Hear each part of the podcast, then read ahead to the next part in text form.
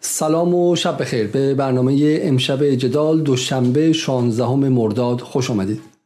همونطور که در برنامه شب گذشته گفتم، برای ایجاد انسجام ملی در حال حاضر پس از بحرانی که در سال گذشته از سر گذراندیم، باید فضایی رو برای تغییر واقعی از داخل کشور و توسط خود مردم باز کنیم و این دقیقاً کاری است که جدال در ابتدای سال هزار و چهارصد و دو از همون لحظات نخست نوروز کرد با به راه انداختن کارزار مقابله با استعمار و سلطه دلار بر اقتصاد ایران و حمایت از ارز ملی ایرانی ها و تقویت پول پایه ایرانی ها که به معنای تقویت دستمزد و توان خرید مردم ایران هم هست. برنامه‌ای که با یاسر سید یاسر جبیلی داشتیم در اون موقع و وعده‌ای که در اون موقع دادیم برای اینکه مقابله با دلار، تثبیت قیمت دلار و به واسطه اون مقابله با تورم نه فقط ممکنه بلکه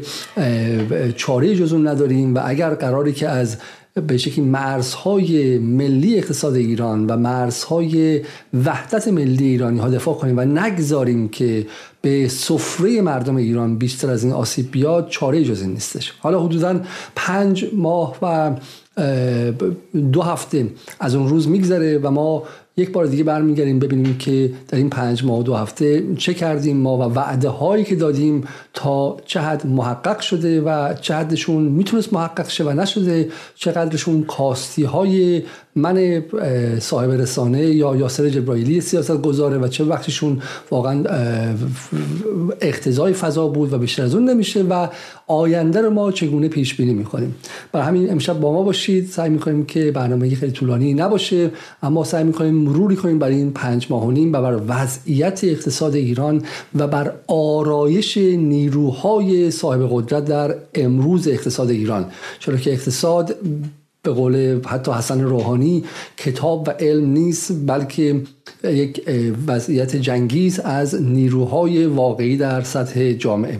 خب سلام های سید جبیلی، شبتون بخیر و خیلی خیلی ممنون که یک بار دیگه بعد از حدوداً پنج ماه خورده ای مهمان جدال شدیم تا اینکه یک نگاه اجمالی داشته باشیم و یک مروری کنیم برای این اتفاقاتی که در این مدت افتاد. بسم الله الرحمن الرحیم. من هم سلام عرض می‌کنم خدمت شما و سلام و عرض ادب و احترام خدمت همه ایرانیان عزیز که پای این برنامه نشستن. انشالله که برنامه مفیدی داشته باشیم. آیا جبرائیل اگه اجازه بدین یک تکه کوچیکی از حرف‌هایی که در اون برنامه نوروزی زده شد رو با هم دیگه گوش کنیم و باز برگردیم به مخاطبانم. من انشالله امیدوارم که سال هزار و چهارصد و دو سال شکستن بت دلار در اقتصاد ایران باشه و این کاملا شدنیه. همراهی مردم می‌طلبه باز تا همه بدونن که چه اتفاقی در این کشور افتاده، بدونن ریشه مشکل کجاست. اگر ریشه مشکل آدرس غلط داده بشه، بگن تحریم، نتیجهش سازش و تسلیم در برابر آمریکا و بدتر شدن وضعیت کشوره. اگر ریشه مشکل بگن نقدینگی، باز دوباره نقدینگی یعنی که سفره شما کوچیک بشه، یعنی شما دارید زیاد مصرف میکنید، دوباره بدبخت‌تر شدن شماست. ریشه مشکل اینجاست. عدد و رقم و اسناد و واقعیت ها هم داره اینو نشون میده. این واقعیت رو مردم نشون بدید، همراهشون کنید، یک کاری بکنید که هر کس اومد گفت اقتصاد ایران به خاطر تحریم به این مشکل دچار شده، بخندن به ریشش. هر کس اومد گفت علت تورم نقدینگی، بخندن بریشش. هر کس اومد گفت علت تورم کسری بودجه است، بخندن بریشش. و از دولت خودتون پشتیبانی کنید، حمایت کنید. این شعار رو بدید. واقعا همین برنامه این شعار به ذهنم رسید. ابراهیم بوتشکن بوت دلار رو بشکن و ما ابراهیم بوتشکن بوت دلار رو بشکن و آی رئیسی. خب آی جبرائیلی عزیز، از اون زمان حدود پنج ماه خورده میگذره و حالا واقعا کسانی که گفتن که تورم ریشه در نقدینگی داره به اونها خندیدن یا اینکه در این مدت به ما خندیدن و بالاخره یه گزارش بدین از حجمه سنگینی که به شکلی صاحبان قدرت رسانه‌ای در اقتصاد و کسانی که از وضعیت موجود سود میبرند بردن و و چه عربده هایی زدن و چه به شکلی تجربه هم شما داشتین به نوع خودتون و هم من به نوع خودم داشتم. بله ببینید، قبل از اینکه ما باعث رو مطرح کنیم شاید و الحمدلله خب درسته که مورد حجم و حمله قرار گرفتیم، اما شاید خود این حمله ها باعث شد که مطلب بیشتر به گوش مردم هم برسه. قبل از اینکه ما این حرف رو بزنیم آقای علیزاده تلقی غالب حتی بین بچه حزب اللهیا شاید در ناخودآگاه ذهنشون، شما شاید این حرفو زیاد میشنیدید که آقا چند درصد مشکلات از تحریم، چند درصد از مدیریت، همینجوری اعدادی گفته میشد، یه حرفای زده میشد. شاید بچه حزب اللهی هم ته ذهنش به بنبست رسیده بود، میگفت که آقا بالاخره دولت انقلابی هم اومد روی کار، مجلس انقلابی هم اومد روی کار، این یعنی این که در واقع مشکل تحریمه و تا تحریم هستیم مسئله‌ای از کشور حل نخواهد شد. یعنی یک بنبست ذهنی شاید بین همه ایجاد شده بود. از یه طرف دیگه هم خب میگفتن یک جریانی راه افتاده بود، همون جریانی که داشت میگفت علت علت تورم تحریمه، میومد یه حرف دیگه هم میزد، میگفت علت تورم نقدینگیه. میگفتیم خب چرا نقدینگیه؟ چجوری نقدینگیه؟ میگفتن که ببینید دولت چون درآمداش کاهش پیدا کرده، درآمدهای فروش نفتش با در تحریم کاهش پیدا کرده، دولت میاد چاپ پول میکنه برای جبران کسری بودجه‌اش و این چاپ پول در واقع منجر به افزایش پایه پولی و بعد نقدینگی میشه و بعد تورم ایجاد میشه. بعد این حرف نقدینگی موجب تورم است، با تحریم موجب تورم است، دو تا حرف در واقع یکی بود. بعد شما میمدی میگفتی خیلی خب آقا مگه نمیگید که تورم علتش نقدینگیه؟ خیلی خب میخوایم بانک‌های خصوصی رو تعطیل کنیم، بانک‌های خصوصی دارن پول چاپ میکنن و پول خلق میکنن و تورم درست میکنن. به قول شما، به قول خودتون میگفتن نه دیگه بانک خصوصی پول خلق میکنه، مثل اینکه بگی که ابر میباره، اون که طبیعیه، اون که باید خلق کنه. یعنی وقتی میرفتی تو بطن ماجرا میدیدید که همینایی که دارن میگن علت تورم نقدینگی میگن نه، بانک خصوصی که باید پول خلق کنه، بانک آینده رو کسی کاری نداره، بانک چه بدونم گردشگری رو کسی کاری نداره، این بانک خصوصی رو که پول چاپ میکنن و به شرکت‌های زیر مجموعه خودشون میدن کسی کاری نداشت. میگفتن نقدینگی نقدینگی علتش چیه؟ کسی بودجه دولت. چرا؟ چون تحریم تهش میرسید به مذاکره. و خب ما مذاکره رو تجربه کرده بودیم، یک دور برجام امضا شد و دولت آقای روحانی با سیلی صورت خودش رو سرخ نگه داشت تا القا کنه که برجام اثر داشته. چطور با سیلی صورت خودش رو سرخ نگه داشت؟ ذخایر ارزی کشور رو تخلیه کرد، ذخایر طلای کشور رو تخلیه کرد به خاطر اینکه قیمت‌ها رو پایین نگه داره، در صورتی که به اذعان وزیر نفت آقای روحانی یا آقای زنگنه همین پولایی که می‌بینید گفته میشه که در کره مسدود فلان، اینا دوره برجام مسدود شدن آقای علیزاده.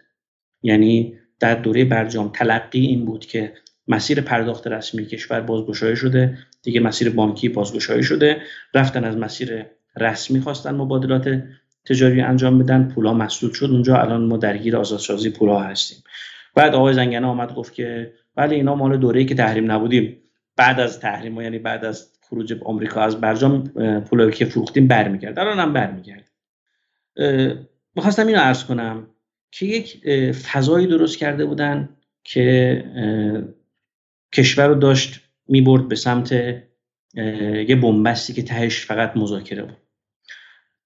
در این میان در یعنی در کنار این فضای سیاسی، یعنی یک در واقع جریانی که دنبال بهره برداری سیاسی از این فضا بود، یک جریان اقتصادی هم کنارش وجود داشت. این جریان اقتصادی ذینفع افزایش نرخ ارز. این جریان ذینفع افزایش نرخ ارز دوست می داشت که مسئله تورم به تحریم یا به نقدینگی ربط داده بشه. کسی سراغ اینا نرفت. یه آقایی هست به اسم آقای مهدوی ابهر، فکر می‌کنم اگر اسمش یادم نرفته باشه، انجمن کارفرمایی صنعت پتروشیمی و اینها هست، یه نامه سرگشادی به من زد با آیه قرآن که تو نمیفهمی و بیسوادی و کلی فوش و فضیحت. حرفش این بود که آقا تو این نامه که آقا علت تورم نقدینگیه و مواد پتروشیمی و نفت و اینا هم سریع باید با هر میزان فراوری بفروشیم بره و اینا، شما داری آقا به هم میزنی، ماجرا رو به هم میزنی. بعد من گفتم خیلی جالبه که رئیس انجمن کارفرمایی صنعت پتروشیمی شده متخصص امور نقدینگی و الان داره متخصص تورم شده و داره میگه که تو نمیفهمی، بیسوادی، علت تورم نقدینگی. اینا همش چی بود؟ در کنار اینا باز یه مشت یه عده ذینفع دیگه وجود داشتن که اینها مثال خوبی شما یه بار زدید، مثل این مؤسسات کنکوری که شکل گرفتن رؤیا فروشی میکنن به مردم، در صورتی که تهش از این ماراتون کنکور همه افراد هم اگر بیان در واقع تو این چه بدونم مؤسسات آموزشی ثبت نام کنن، تهش رتبه یک کنکور یه نفره، یک تا ده کنکور ده نفرن، یک تا صد صد نفرن. بقیه ثبت نام هم توی اینا کرده باشن جزو اون صد نفر اون بقیه قاعدتا نیستن. بازی بازی هاست جمع صفر، همه نمیتونن رتبه یک کنکور باشن. مثل همینا یه مؤسساتی یه افرادی هم شکل گرفته بود که اینا رؤیا فروشی در بورس به مردم میکردن. اینا میگفتن که در واقع مردم بیایید در بورس سرمایه‌گذاری کنید، این سهمو بخرید، اون سهمو بخرید و از این نوسانات دلار میفهمیدن که مثلا الان که دلار داره میره بالا، اولین اثرش رو مثلا فوری ترین اثرش روی مس میذاره. مس مثلا چون خودش یک فلز ارزشمنده، از تحریم هم زیاد تاثیرپذیر نیست، خودش رو صادر کنی ارزشمنده. میفهمیدن اینا رو تحلیل داشتن اونجوری. بعد بعدش رو کدوم بازار اثر میذاره، بعدش کدوم سیگنال میفروختن به مردم، سیگنال میفروختن. متاسفانه دولت قبل هم آمد مردم رو دعوت کرد به بورس، همه رو بورس باز کرد. اینا هم به ما فوش میدادن، اینا هم میگفتن که آه شما چرا داری میگی که علت تورم نرخ ارزه؟ داشتیم زندگیمون رو میکردیم، ما داشتیم پکیجمون رو میفروختیم، سیگنال میفروختیم، از این نوسانات داشتیم امرار معاش میکردیم و شما اومدی الان بساط به هم زد میگید نرخ ارز تاثیر بد بشه. متاسفانه یه دم مثلا از این مردمی که از اینا در واقع سیگنال میگرفتن، خب کانال دارن دیگه، پول دارن، کانال دارن، امکانات دارن، اینا هم هی به ما فوش میدادن. میومدن مثلا توی خصوصی به ما پیام میدادن، گفتن تو بی سوادی و علت تورم نقدینگیه. میگفتم آقا شما تو بورس سرمایه‌گذاری کردی؟ میگفت بله. یعنی دیگه اصلا من باید بحث کارشناسی با اینا نمی‌کردم. تا میومد فوش میداد که چرا دنبال تثبیت نرخ ارز هستی، گفتم آقا تو بورسی معلوم میشد که توی بورس هستن. بعد فوش میدادن که آقا من خونم رو گذاشتم تو بورس فلان اینها. خب بعضا هم یه صورت‌هایی برای اینم درست می‌کردن، ما خواستیم از تولید حمایت کنیم رفتیم تو بورس. نه برادر من، هموطن من، خواهر من، پولی که شما می‌بری در بورس سهام منو می‌خری، سهام آقای علیزاده رو می‌خری، سهام این یکی رو می‌خری، این ربطی به تولید نداره. پول تو تولید نمیره، پول از تو جیب شما خارج میشه، تو جیب اون یکی سهامی که به شما فروخته میشه میره و شما ضرر می‌کنی. سهامدار خرد تو این بازار بورس ما، من دارم به شما اطلاع میدم، سهامدار خرد از این بازار نمیبره مگر معدودی. سهامدارای کلانی هستن، صف درست میکنن، قیمت بالا پایین میکنن، جیب شما رو میزنن. با این توهم که میخواید بر از تولید حمایت میکنید، خواهش میکنم تو بورس نرید. بعد اتفاق بدی افتاد آقای علیزاده. این توضیح بده آقای جبرئیلی، چرا بورس به تولید ربطی نداره؟ ببینید اگر شرکتی بیاد سهامش رو عرضه اولیه بکنه، من شرکتی دارم میام بخشی از سهامم رو میذارم در بورس میفروشم و این مردم این پولو بورس سهام منو میخرن و این پولو من میارم در واقع توی تولید هزینه میکنم. ولی این سهام دیگه وارد خرید و فروش ثانویه و بعدش میشه، دیگه به من ربطی نداره. بین این سهامدارا داره خرید و فروش میشه، چیزی گیر من نمیاد، من تولید کننده چیزی گیرم نمیاد. اگه عرضه اولیه باشه حتما میاد تولید، ولی اینکه شما میدید بین خودتون برگه سهام منو خرید و فروش میکنید، دیگه چیزی گیر من نمیاد. یادتونه این پدیده رو پدیده در مشهد اومده بود در واقع سهامش رو فروخته بود، بعد این سهام خودش حالا دیگه بین مردم خرید و فروش میشد، دیگه کی چیزی گیر اون پروژه نمیومد که که همچین حالتیه. و یه عده با این تصور که دارن از تولید حمایت میکنن، یه عده به طمع اینکه در واقع بورس داره رشد میکنه بریم پولمون چند برابر بشه. متاسفانه افرادی آمدن در تلویزیون مردم رو تحریک کردن، گفتن خونتون حالا بفروشید، چیز یه متراژ کوچیک‌تر بخرید، برید توی بورس سرمایه‌گذاری کنید، بورس خوب است و فلان. خب این مالی سازی اقتصاد ایران یا چه بدونم تریدر کردن همه ملت ایران، این آسیب به اقتصاد ایران بود و الان ما یه وضعیتی این دوره دوره روحانی اتفاق افتاد، در دوره رئیسی هم ادامه ادامه پیدا کرد. دوره آقای روحانی افتاد. یه مقاله‌ای یکی از اساتید خوب دانشگاه فکر می‌کنم سیستان بلوچستان اسم ایشون یادم رفت، این مقاله درباره مالی سازی اقتصاد ایران نوشته، من تماس گرفتم ازشون تشکر کردم، مقاله خیلی خوبی بود، فکر کنم اولین مقاله علمی پژوهشی که در حوزه مالی سازی اقتصاد ایران نوشته شده و به خوبی نشون داده که چه بلایی بعد از سال نود و دو سر اقتصاد ایران آمد. می‌خواستم این جبهه رو ترسیم کنم، علیو این جبهه رو بذارید ترسیم کنم. پس ما در یک سمت یک سری بهره بردار سیاسی داشتیم که دنبال این بودن بدن که ببینید بدون برجام نمیشه، بدونید باید در واقع توافق امضا کرد، وگرنه وضع اقتصاد درست نمیشه. یک عده کلان در واقع شرکت‌های بزرگ ذی‌نفع دلار داشتیم مثل پتروشیمیا و فولادیا و اینها که اینا از از گرونی دلار نفت می‌بردن، چون هم دلار دست اینا بود، هم محصولاتشون رو به دلار ضرب می‌کردن می‌فروختن، هرچی دلار میرفت بالاتر سود اینا بادآورده میرفت بالا. یکی اینا بودن که جلوی ما جپی گرفتن. گروه سوم پکیج فروش‌ها بودن که از وضعیت بی‌ثبات کشور آسیب می‌دیدن و از این نوسانات داشتن بهره برداری می‌کردن، اینا جلوی ما جپی گرفتن. و گروه آخر مردم بی‌نوایی که من بهشون حق میدم، رفتن سرمایه‌شون رو گذاشتن تو بورس و آسیب دیدن، اینا هم باز دوباره به ما حمله می‌کردن. بله امین. حالا من این قبل از شروع آقای علیزاده، من یه خواهشی از همه برادران و خواهرانی که تو بورس رفتن و سرمایه‌شون رو باختن خواهش میکنم. الان وقت ایثار شماست، ایثار شما در راه مردم خودتونه. من میدونم آسیب دیدید، میدونم سرمایه‌تون رو باختید، منتها جبران سرمایه‌تون به چه قیمتی؟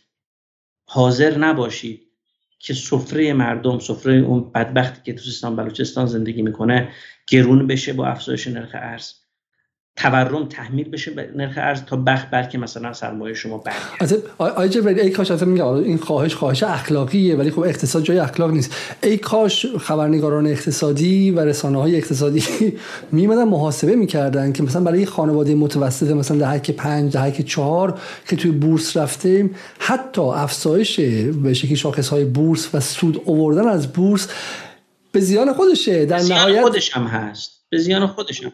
خودش هم ضرر میکنه، خودش هم ضرر میکنه. منتها چون عدد اونجا توی حسابش بالا میره، توی پورتفوش بالا میره، احساس کاذب بهتر شدن وضعش داره. ولی وقتی خودرو قیمتش میشه نمیدونم ششصد میلیون تومان، خب خود شما نمیدونم. امروز آقای حسین دور رئیس انجمن صنایع پایین دست پتروشیمی آمده بود پیش من. صنایع پایین دست پتروشیمی آقای علیزاده یعنی تولید کنندگان چه بدونم از قطعات پلاستیکی و لاستیکی ماشین گرفته تا موکت و هر چیزی که از نفت ساخته میشه. این بنده خدا اومده بود میگفت که آقا شما داری حرفای دل ما رو میزنی. جالب، ببین دو تا گروه رو ببینید، یکی خام فروشا، مواد اولیه، فروشندگان مواد اولیه که دارن به دلار میفروشن، اونا جلوی ما هستن. اینا که تولید کنندگان واقعی هستن و قطعات مثلا خودرویی دارن میسازن، موکت میسازن، چه بدونم لوازم اسباب بازی میسازن یا که از پلاستیک سازن، اینا دارن میگن آقا شما حرف دل ما رو داری میزنی. یعنی ما در یک تضادی ایجاد شده متاسفانه بین تولید کنندگان واقعی بین تولید کنندگان واقعی و از اون طرف خامفروش ها. و دیدید دیگه تو این برنامه ثریا هم آقای مقصودی نشون داد که اینا مالیات هم نمیدن، یعنی عددهای عجیب غریبی فرار مالیاتی دارن و ادعاشون هم جالبه، میگن این مالیاتو ما ندادیم رفتیم سرمایه گذاری کردیم. خب قربونت برم، هر کسی که داره مالیات پرداخت میکنه همین ادعای شما رو میتونه مطرح کنه، میگه بذار من مالیات ندم برم سرمایه گذاری کنم، برم چه بدم مغازمو گسترش بدم، من که دارم سوپری دارم مالیات به شما ندم برم سوپریمو بزرگ کنم. این ربطی نداره، هر کسی کارمندی که چه بدونم داره مالیات پرداخت میکنه میتونه همین حرفو بزنه. این حرفا واقعا حرفای خنده‌داریه. علا ای حال این چارت جلوی ما است. پس حالا اینجوری من گفتیم بزنید من پس واقعا به شکلی حالا منم جنببندی کنم. خب ببینید وقتی که شما در اوایل اسفند ماه این حرف رو زدین، خب خود من هم به شکلی کاملا مثلا قانع نشدم و یه حجمه خیلی سنگینی وارد شد که یاسر جبرئیلی به شکلی با این کار داره حواس‌ها و چشم‌ها رو از بخور بخور و چپاولی که بانک‌های خصوصی میکنن دور میکنه. حالا بهش میرسیم و من میخوام تیکه از صحبت آقای داوودی رو بذارم اینجا که بالاخره بانک‌های خصوصی به هیچ وجه علیه السلام مثلا این مشکل خیلی جدیه. و بحث دومی که گفته میشد این بود که با این حرف‌ها به اسم دفاع از محروم‌ها یاسر جبرئیلی داره میاد و ارز ترجیحی که محل رشد و نمو رانت و چپاوله و در دوره حسن روحانی به واسطه ارز ترجیحی عده‌ای بردن و خوردن و چاق شدن و چله شدن رو باز داره از اون دفاع میکنه. و سومش اینه که از نظر علم هم این نشان دهنده اینه که یاسر جبیلی با علم اقتصاد آشنا نیستش و سواد اقتصادی نداره، چرا که فریدمن همیشه گفته است که تورم همواره و همیشه یک پدیده پولی است. درسته؟ حالا ما جلوت همیشه ما اومدیم جلوتر و ده ها بار داد زدیم که آقا تورم ممکنه پدیده پولی باشه.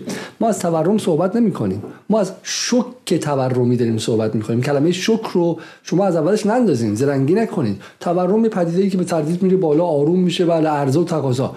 این چیکار به این داره که قیمت دلار توی بازه دو ماهه‌ای دو برابر شده؟ این که به تورم ربطی نداره که تورم الان چیزی که توی انگلیس، توی مثلا جای دیگه است، مثلا بالا ادعا میشه، به تدریج میره بالا.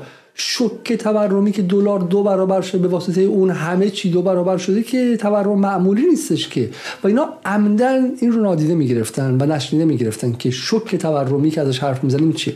ولی اتفاق خیلی مهم افتاد آقای جبرائیلی، برای اینکه تو این ماهایی که گذشت هم شما هم من روزهای به شکلی بقیه مبارزه بود، اصلا هیچ گونه رودرواسی نیستش. اگر تکاوران ایران توی خلیج فارس الان ایستادن با تکاوران آمریکا و منتظرن که رویارو بشن و یک مبارزه و جهاده، این تجربه که در خود من شخصا داشتم تجربه خیلی سنگینی بود و من اصلا باورم نمیشد که چنین قدرتی داره نماینده دلار در ایران که خیلیشون هم جای مهرشون نیم متر رفته تو و تسبیح از دستشون نمیفته. و ما این دفعه اصلا با بچهای کرواتی رو به رو نبودیم، اتفاقا با بدنه بدنه حزب اللهی نظام روبرو بودیم که داشت از هیس داشت از سلطنت دلار در ایران دفاع میکرد و میگفت دلار باید بره بالا بالا بالاتر، پنجاه تومن چی بره هفتاد تومن صد تومن و غیره بشه. و از این این سالها از این دانشگاه ها اومدن بیرون خب و یه روزهای امید و ناامیدی داشتیم. ولی یه اتفاق مهم افتاده. اگه اجازه بدین یه ویدیو دو دقیقه‌ای ببینیم، یک دقیقه خورده‌ای ببینیم که الان در شانزده مرداد یک فرقی با اون اولش فروردین کرده. ما در یک چرخه گیر کردیم، در یک چرخه تورمی گیر کردیم. از کجا شروع میشه؟ از شوک سیاسی شروع میشه، منجر به دلهره میشه، دلهره نرخ ارز رو افزایش میده، افزایش نرخ ارز منجر به افزایش تقاضای پول میشه، افزایش تقاضای پول منجر به افزایش عرضه پول میشه، افزایش عرضه پول منجر به تورم میشه، دوباره تورم تو همین چرخه گیر کرد. چهار پنج سال تو این چرخه. بنابراین برای اینکه این رو بتونیم از این چرخ خارج شیم، از یکی از این حلقه ها باید شروع می‌کردیم که ما معتقدیم مهمترینش نرخ ارز. باید از نرخ ارز شروع کنیم و باید تحت عنوان سیاست تثبیت، سیاستی که ضد چرخه‌ای است. شما می‌دونید سیاست تثبیت سیاست ضد چرخه‌ای، سیاست پولی و مالی است. باید از سیاست تثبیت شروع کنیم. ولی من خیلی هم تلاش کردم تو سخنرانیام دائما ابعاد این سیاست رو توضیح بدم، ولی متاسفانه یه گروهی در کشور ما با اون برخورد ایدئولوژیک میکنن. یعنی انگار یه ایدئولوژی هست که آقا نه مثلا سیاست تثبیت اصلا خوب نیست، اصلا ثبات هیچ نه، اصلا ثبات مثلا سمت یه, یه سیاست کاملا منفی است و سراغش نباید رفت. این برخورد ایدئولوژی، این نحوه سیاست گذاری نیست که افرادی که برخورد میکنن با اون. سیاست اقتصادی شما می‌بینید نتیجه نزاع ایدئولوژیک نیست، ناشی از تجربه است. تجربه و وضعیت این چهار سال اخیر به ما میگه که الان ما رو به این جنبندی رسونده که از یک سیاست تثبیت استفاده کنیم. تعریف ما از سیاست تثبیت هم یک سیاست ضد چرخه‌ای که دقیقاً از این چرخه بتونیم خارج بشیم. از یک جا هم باید شروع کنیم، از ارز باید شروع کنیم. این تجربه، اثرات تجربی و تاثیرش رو سیاست گذاری نباید نادیده بگیریم. متاسفانه یه عده میگن نه ما یه سیاستی رو بهش اعتقاد داریم، هر زمانی، هر عصری، هر شرایطی، با هر وضعیتی این باید اجرا. اگر این اجرا نشه هم بی سوادی، هم نمیدونم تو غیر اقتصاددونی ضد و و اینجور برخوردهای این چنینی میکنن با موضوع. این حالا یه موزلی است که ما باید در سیاست گذاری بشه وجود. این باور نکردنی برای خود ما آقای جبرائیلی که فرزین که رئیس بانک مرکزیه و یک اقتصاددان شناخته شده است، یعنی اصلا به این راحتی دیگه نمیتونن بهش حمله کنن بگن که تو اقتصاد سیاسی خوندی، اقتصاد نخوندی و غیره. برای فرزین یک قطبی تو اقتصاد ایران بود قبل از اینکه رئیس بانک مرکزی شه، یک معیار و شاغولی بود و به این محکمی میاد وای میسه و اینقدر ساده و با یقین میگه که یک از دلایل این چرخه رو توضیح میده و میگه نرخ ارز دلیل تورم بوده. یعنی الان من حداقل امیدوارم که شما فضای داخل ایران بهتر می‌شناسین پس از این که فرزین بالاخره سینه سپر کرد، چون گفتنش کار سختی بود، اگرچه آدم‌های بزرگی مثل مثل دکتر پروفسور برادران، درسته پروفسور پسران پسران پسر از میخوام پروفسور پسران خب و استاد دانشگاه علم طبیعی عباس شاکری بود گمانم خب شاکری شاکری پسران دکتری روانی اینا خیلی اومدن این حرفو زدن. یعنی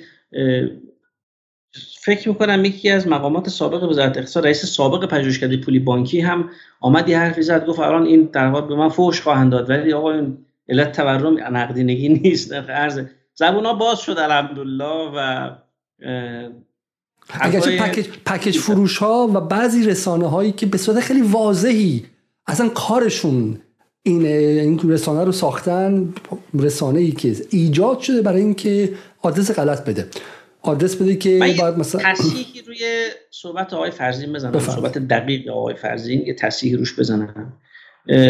ایشون میگن که اینا ایدئولوژیک برخورد میکنن، حرف دقیقه، ایدئولوژیک برخورد میکنن اما منافع رو نباید از ایدئولوژیشون جدا کرد.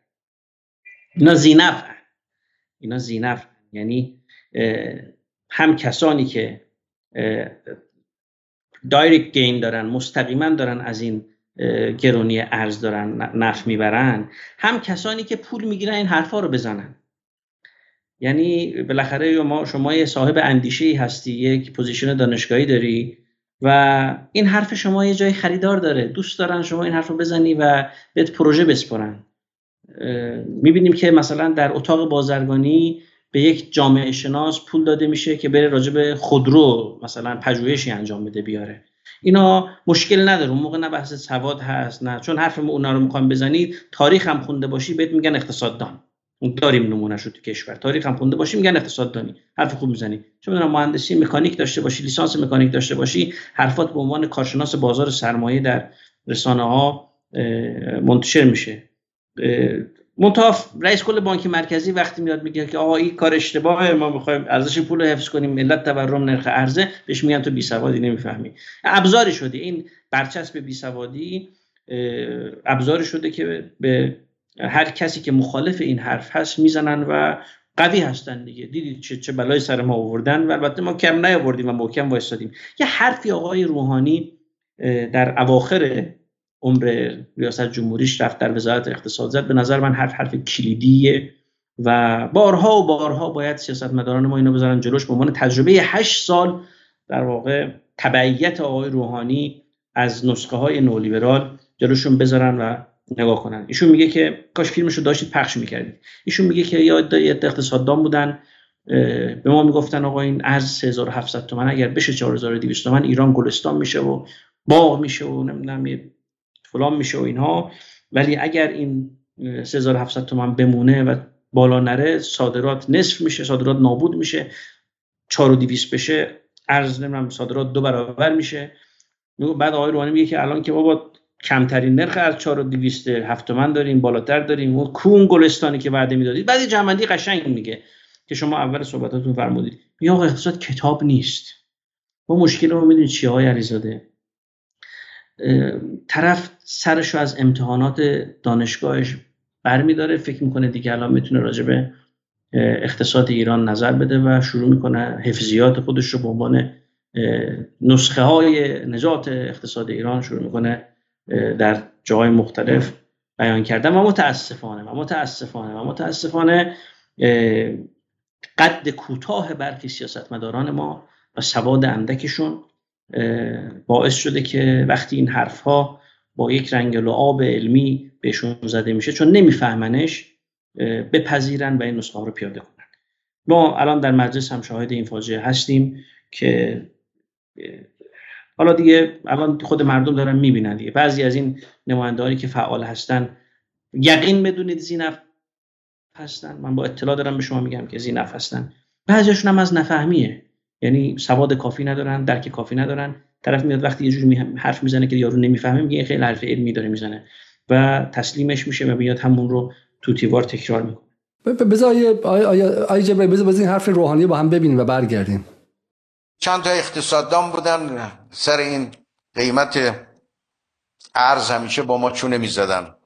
مثلا ارز بود فرض کنید سه هزار و هشتصد تومان، میگفتن اگه این بشه چهار هزار و دویست تومان نمیدونی تمام ایران گلستان میشه. دیدیم چطور این محاسباتی میکردن، ما خلاصه استفاده میکردیم از این محاسبات. این محاسباتی میکردن میگفتن اگه ارز میشه چهار هزار و دویست ما، صادرات ما دو برابر میشه. یه دقیقه نگه دارید آقای علیزاده. ایشون حالا اینجا اواخر عمر دولت داره اینجوری حرف میزنه، ولی آقای روحانی شما تن دادی به این نسخه ها. حالا شما الان داری میگی که ما احترام میکردیم بهشون و یه فرمولایی فلان. نه آقای روحانی، شما به حرفشون گوش کردید و ارزو گرون کردید. حالا بذارید بقیه صادرات چه میکنه فلان. اگه این ارز تو بخوای نگه داری سه هزار و هشتصد تومان سه هزار و نهصد تومان، صادرات نابود میشه.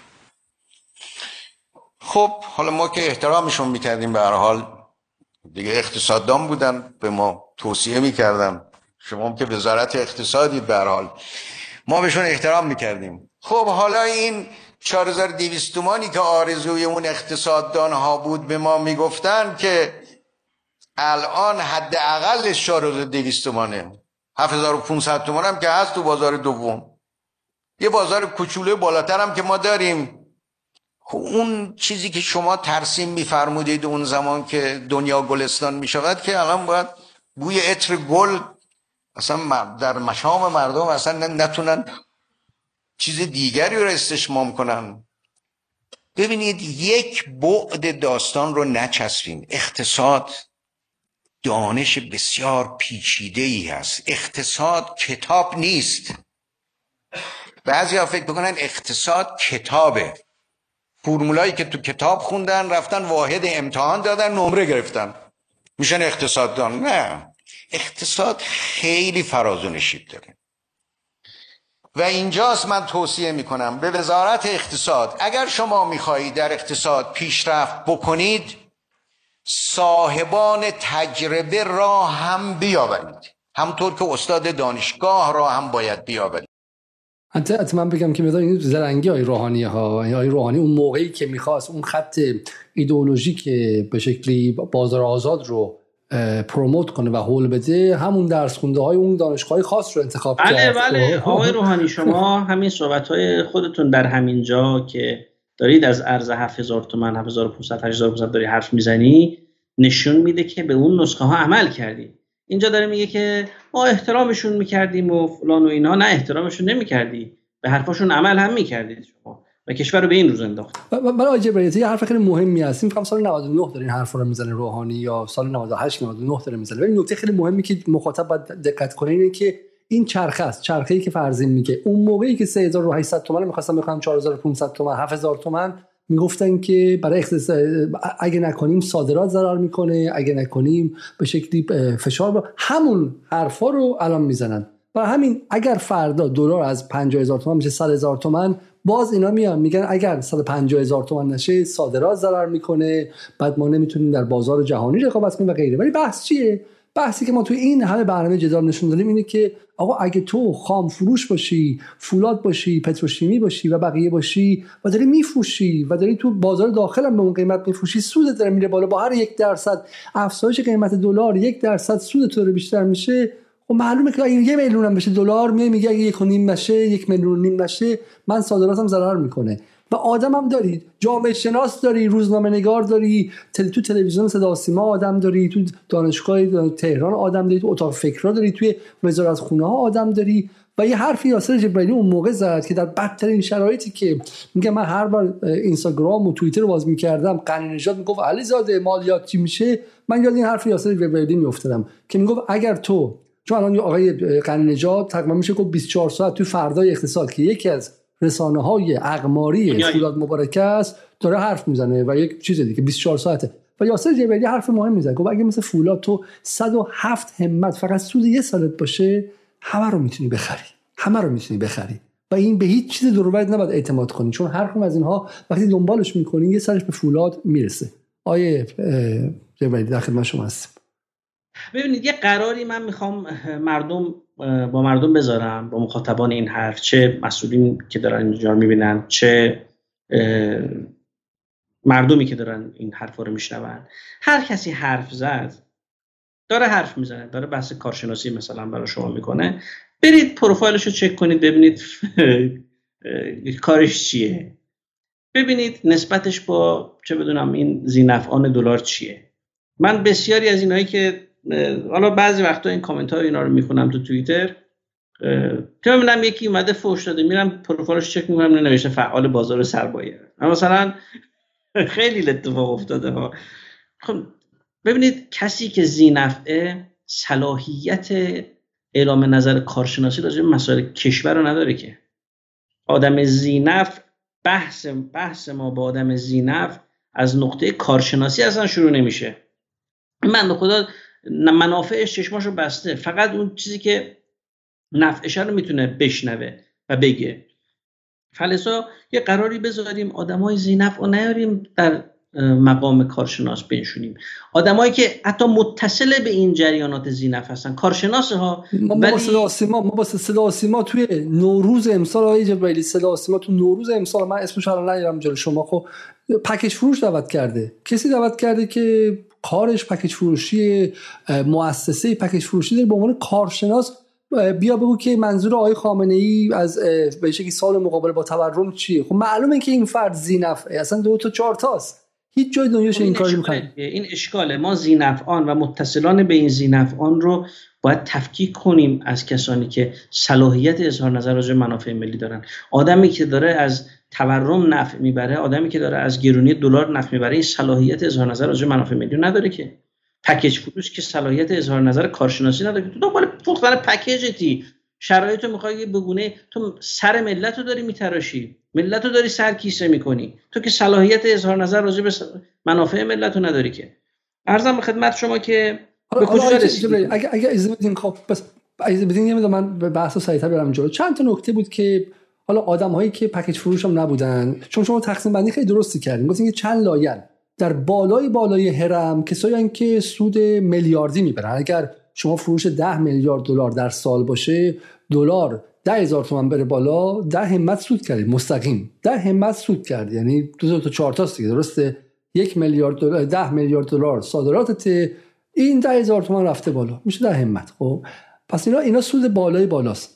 در پایین داریم میگی که بدنه‌ای دارن که این بدنه داره، این هم یه سودایی میبره، شش میلیارد تومان ما در رفتیم در آوردیم. پکیج فروش یه وبینار که میذاره، شش میلیارد تومان مالیات هم براش نمیده، شش میلیارد تومان تو یه فقرشه. خب همین الان آقای سیامک قاسمی رفتن در آورده نود اقتصادی، میگه پنجاه میلیارد تومان در سال داره پول در میاره و همزمان برای اینکه معروف هم باشه و به شکلی تبلیغ کنه برای خودش، از صبح تا شب به جمهوری اسلامی داره فحش میده. خب زن، زندگی، آزادی و خط مقدم فحش دهی به جمهوری اسلامی. خب اونجا جامعه رو جذب میکنه، میره اینجا توی پکیج فروشی ازشون پول در میاره. خب و بعد بخش مهمتر، بخش سوم که شما گفتین، از من یه جای تاکید داره اینجا، بحث مردم عادی هم. معلم، پرستار، کارگر، طبقه متوسط، طبقه متوسط پایین اومده برای اینکه پولش ضعیف‌تر نشه و چون با این پول حتی پراید هم نمیتونه بخره، هفتاد میلیون تومان، شصت میلیون تومان بیشتر نیست، میخواد بره جهیز بخره برای دخترش، میخواد این پول از بین نره، رفته تو بازار بورس ریخته، خب رفته تو بازار دلار ریخته، رفته تو جای دیگه ریخته و بدون اینکه بدون زی خودشو ذینفع این بازی کرده، درسته؟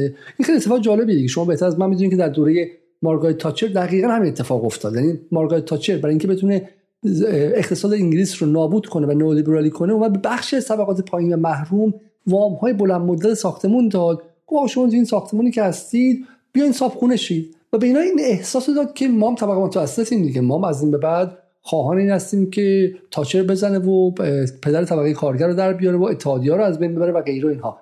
این اتفاق رو شما میگی با بورس در ایران حسن روحانی کلید زد و متاسفانه هنوز هم ادامه داره. اینا همه درسته، اما این سوال از آدم‌های معمولی هم از سمت ما شد که من می‌خوام امشب به اینها خوب جواب بدید. یکیشون این بود که یکیشون این سوال بود که چرا شما در مورد بانک‌های خصوصی صحبت نمی‌کنید. یه خبری تازگی در اومده آقای جبرئیلی عزیز که میگه این مال پریروز، مال دهم مرداد، این مال شش روز پیشه، میگه تازه‌ترین آمار بانک مرکزی، بانک‌ها دویست و پانزده هزار میلیارد به خودشون تسهیلات دادن. خب و به ویژه نقش یک از بانک‌ها رو میاره، حالا بانک تجاری و اینا، اینا همشون اینا هزار میلیارد ریاله، یعنی مثلا بانک‌های بانک مسکن صد و هشتاد و نه میلیارد تومنه، بانک کشاورزی میشه چهارصد و بیست و نه میلیارد تومن و غیره. خب میایم پایین تو بانک‌های خصوصی، خیلی رقم‌ها عجیبه. بانک پارسیان هفده همت به خودش تسهیلات داده، بانک پاسارگاد بیست و چهار همت، بانک سرمایه کمتر، بانک سینا کمتر و بانک آینده صد و بیست و سه همت، چون هستش هزار و دویست و سی و دو هزار میلیارد ریال که بعد دهش رو کم کنیم میشه صد و بیست و سه همت به خودش تسهیلات داده. خب و حالا بذارید یه تیکه از آقای داوودی نگاه کنید که من گمانم شما باشون آشنا هستید. شما گفتید بانک ها خلق پول نمی‌کنن؟ یعنی چی بانک ها خلق پول نمی‌کنن؟ پول چیه؟ پول ارزم بزرگ شما به لحاظ مفهومی که یه بحث داره، به لحاظ مصداقی هم یا پول بیرونی داریم پول درونی. این سایدمانی رو بانک ها خلق میکنن. چی گفت بانک ها خلق نمیکنن؟ بانک ها خلق میکنن، بر مبنای داراییشون هم خلق نمیکنن. داراییشون سهام اولیه است که آوردن، بعد از اون هر چی هست اعتبار حاکمیت، اعتبار حاکمیت رو دارن عرض بستش میدن با مکانیزم ذخایر جزئی. این مکانیزم ذخایر جزئی ویژگیش همینه، ویژگیش اینه که اعتبار اولیه رو میگیره بر مبنای تسهیلاتی که میده و سپرده هایی که میگیره، دو مجدد تسهیلات میده، مرتب اعتبار رو اعتبار داره خلق میکنه. درست شد؟ این یعنی سیستم ذخایر جزئی. این اعتبار مثلا طرف صد میلیارد تومان سهام سرمایه اولیه آورده، دو هزار میلیارد تومان ارزم بزرگ شما اعتبار خلق میکنه.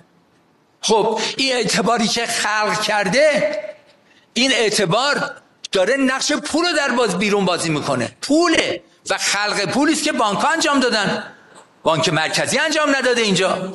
حالا بحث اینه که این خلق پولی که انجام داده باید بشه یا نشه. بعضی اعتقاد دارن این خلق پول رو باید همون حاکمیت انجام بده، چون اعتقاد... من یادمه این بانک پارسیان رفته بود سرمایه گذاری کرده بود تو دبی، رو مسکن دبی، اون زمانی که من معامل اول بودم. مسکن دبی یه دفعه خورد تو سرش اومد پایین. بانک پارسیانی چی؟ داشت ورشکست میشد، میرفت رو هوا. تمام مردم مراجعه کرده بودن، این تمام سرمایه ها رو برده بود اونجا، تمام ارقامش رفت منفی شد از ارقام نظارتی بانک مرکزیش. چیه شد؟ مشتریان که فهمیدن نرفتن بانک پارسیانو ارزم بزرگ یخش رو بگیرن، اومدن پشت از میله های نهاد ریاست جمهوری، همه‌شون اومده بودن اونجا. روشن بایدن بیا اونجا. چرا؟ چون کسی بانک پارسیان رو نمیشناسه که.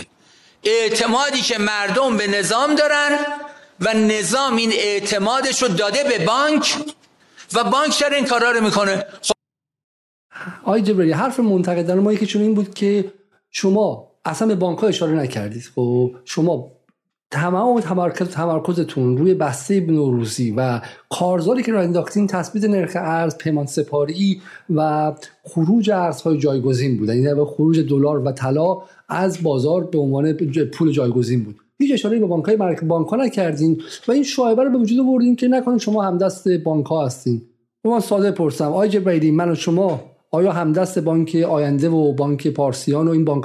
میگه بانک پارسیان خلق پول کرده، رفته تو دبی دلالی کرده، خب خونه گرفته. خب نسبت شما با این بانک ها چی بود و چرا تو این دستگاه فکری و دستگاه به شکلی مبارزاتی برای مقابله با دلار جایی برای مبارزه با و, و توقف این هیولاهای خلق پول و به شکلی این بانک های خصوصی شما نداشتید؟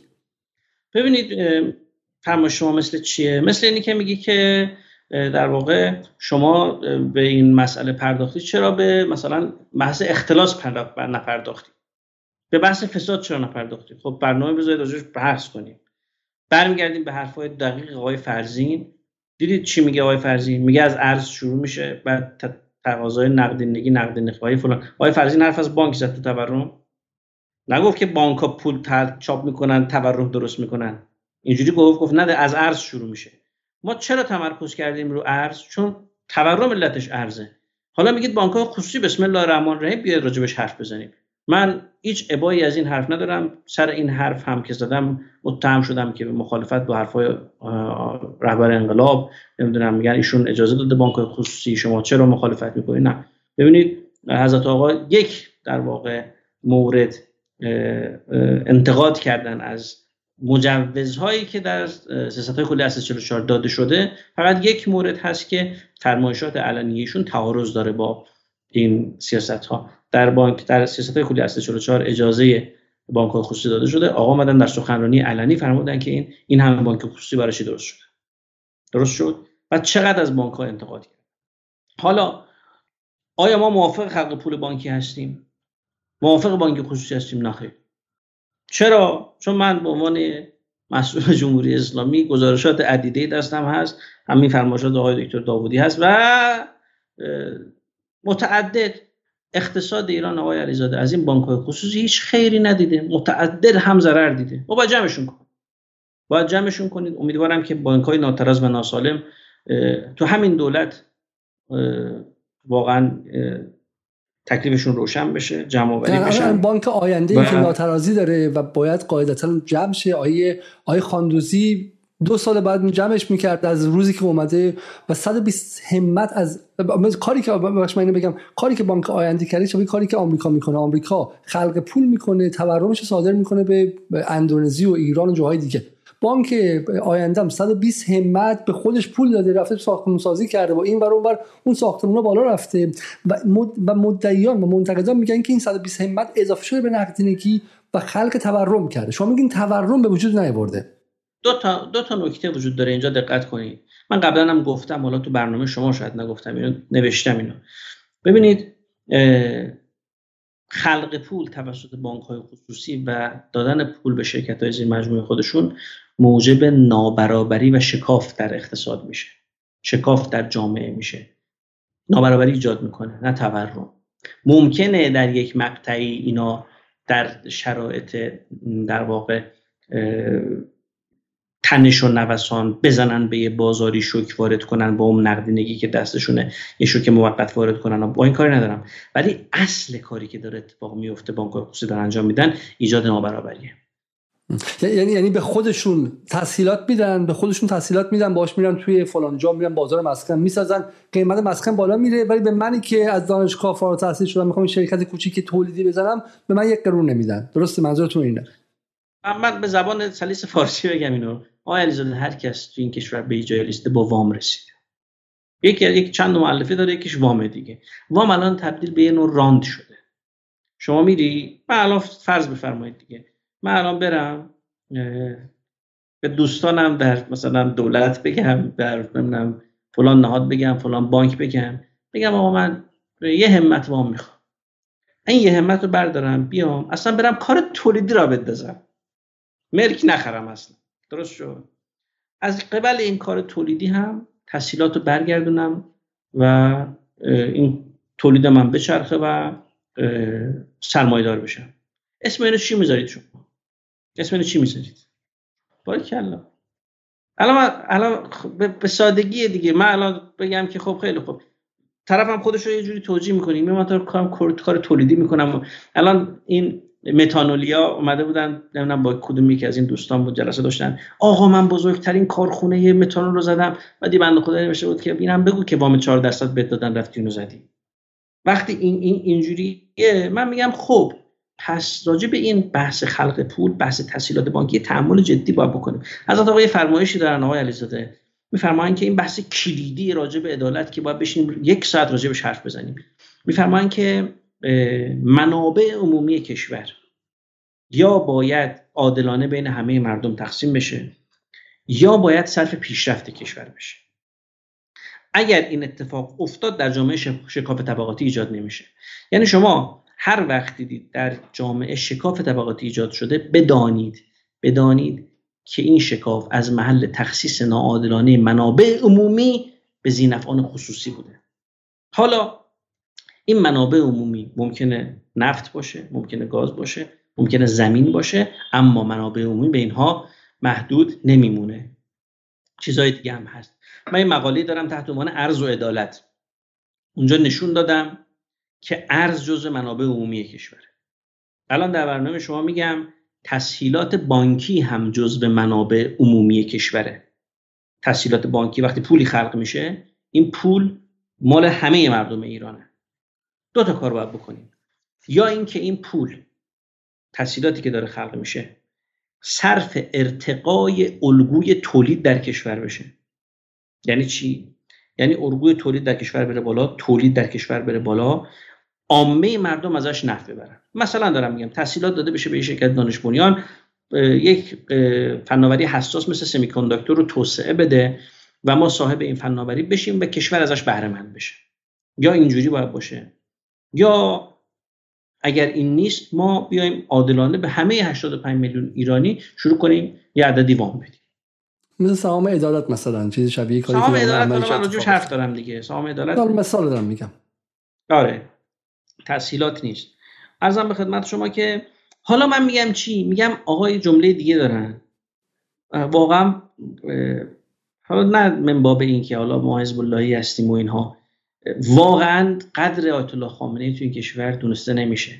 ما حکیم که میگیم، من که تاکید دارم ایشون حکیمه به خاطر این دقایقیه که توی حرفا و فرمایشاتشون وجود داره. ایشون میفهمن که عدالت اگر از عقلانیت جدا بشه، اگر عدالت رو وجه عقلانی بهش ندی، عدالت تبدیل میشه به ضد خودش، یعنی به ظلم. دقت کنید، اگر عدالت خواهی عاقلانه پیگیری نشه ممکنه منجر به ظلم هم بشه. حالا من میگم در این کیس خاص تسهیلات بانکی وجه عقلانیت از امر عدالت اختزاش چیه؟ اختزاش اینه که آقا این تسهیلات بانکی که ما داریم پرداخت میکنیم اینها رو ما به صرف جاهایی بکنیم که موجب افزایش رفاه عموم مردم میشه. اگر آمدیم شما این تسهیلات رو به نحوی توزیع کردی که افراد خاصی ازش بهره مند شدن، ثروت افراد خاصی بیشتر شد. برای بحث بحث فلسفیش نشه، من چیزی که میفهمم اینه. خب الان الان چیزی دوزاری من خودم افتاد. چیزی که میفهمم اینه که این حجم از حمله‌ای که شد که شما بانک‌های خصوصی رو نمی‌بینید، نقدینگی که می‌خوان نمی‌بینید. من الان فهمیدم چرا. من از جبری من الان فهمیدم چرا منتقدین این قضیه و کسایی که می‌خواستن بحث تورم رو به نقدینگی وصل کنن چرا موفق شدن. چون جامعه از بانک‌ها دلش خونه، چون جامعه از نابرابری که داره توی این تسهیلات دادن و خلق پول بانک‌ها میشه دلش خونه، حرف اینها رو پذیرفت. این هر جا که فساد هست جامعه میتونه آدرس غلط بپذیره، مثل فسادی که توی ارز ترجیحی بود در سالهای روحانی، وقتی که این آقایون اقتصاددان نئولیبرال میگفتن ارز ترجیحی فساد آوره باید هست شه، جامعه بخشش با اینا همدلی میکرد چون اون فساد رو هم دیده بود. پس شما خیلی حرف جالبی میزنید، چون توی این خلق پوله نوعی فساد هستش، نوعی ظلم هست، نابرابری است. به خودی یه همت وام داده به بچه دانشگاهی که میخواد واقعا کار تولیدی کنه، برای یه میلیارد تومن بعد هزار بار بره و بیاد آخرم بهش وامو نمیده، خب خون به جگرش میکنه. جامعه میگفت تو خلق پول کردی حتما پس تورم مقصرش تویی، درسته؟ این به نظر من من از نظر روانشناسی جمعی احساس میکنم که این بود که مستعد کرد همه رو بپذیرن، برخلاف محاسبات تکنیکی عباس شاکری و پروفسور پسران و غیره و غیره که بگن آقا نقدینگی دلیل تورم، در حالی که حرفی که یاسر جبیلی میزنه حرف جالبیه که هنوز شما معتقدید آقای جبیلی که, تو... که نقدینگی تو ایران کمه، درسته؟ برخلاف همه این نئولیبرال ها شما هنوز معتقدید که نقدینگی کمه. توضیح بده چرا معتقدید نقدینگی کمه؟ ببینید آقا جون، نقدینگی کمه اعمال الان هم نیست، سال هاست در اقتصاد ایران تولید کننده و مصرف کننده مشکل نقدینگی داره، سال هاست نقدینگی خلق میشه اون تا داده میشه به پسرخاله و پسرعمه و شرکت زیر مجموعه و فلان و اینا. من یکی از شواهدی که همین الان مردم دارن باشون زندگی میکنن و میخوام بهشون بگم راجع به بحث نقدینگی، یادم نره اون نکته راجع به بانک ها یه نکته دیگه دارم اونم حتما یادآوری کنید بگم بهتون.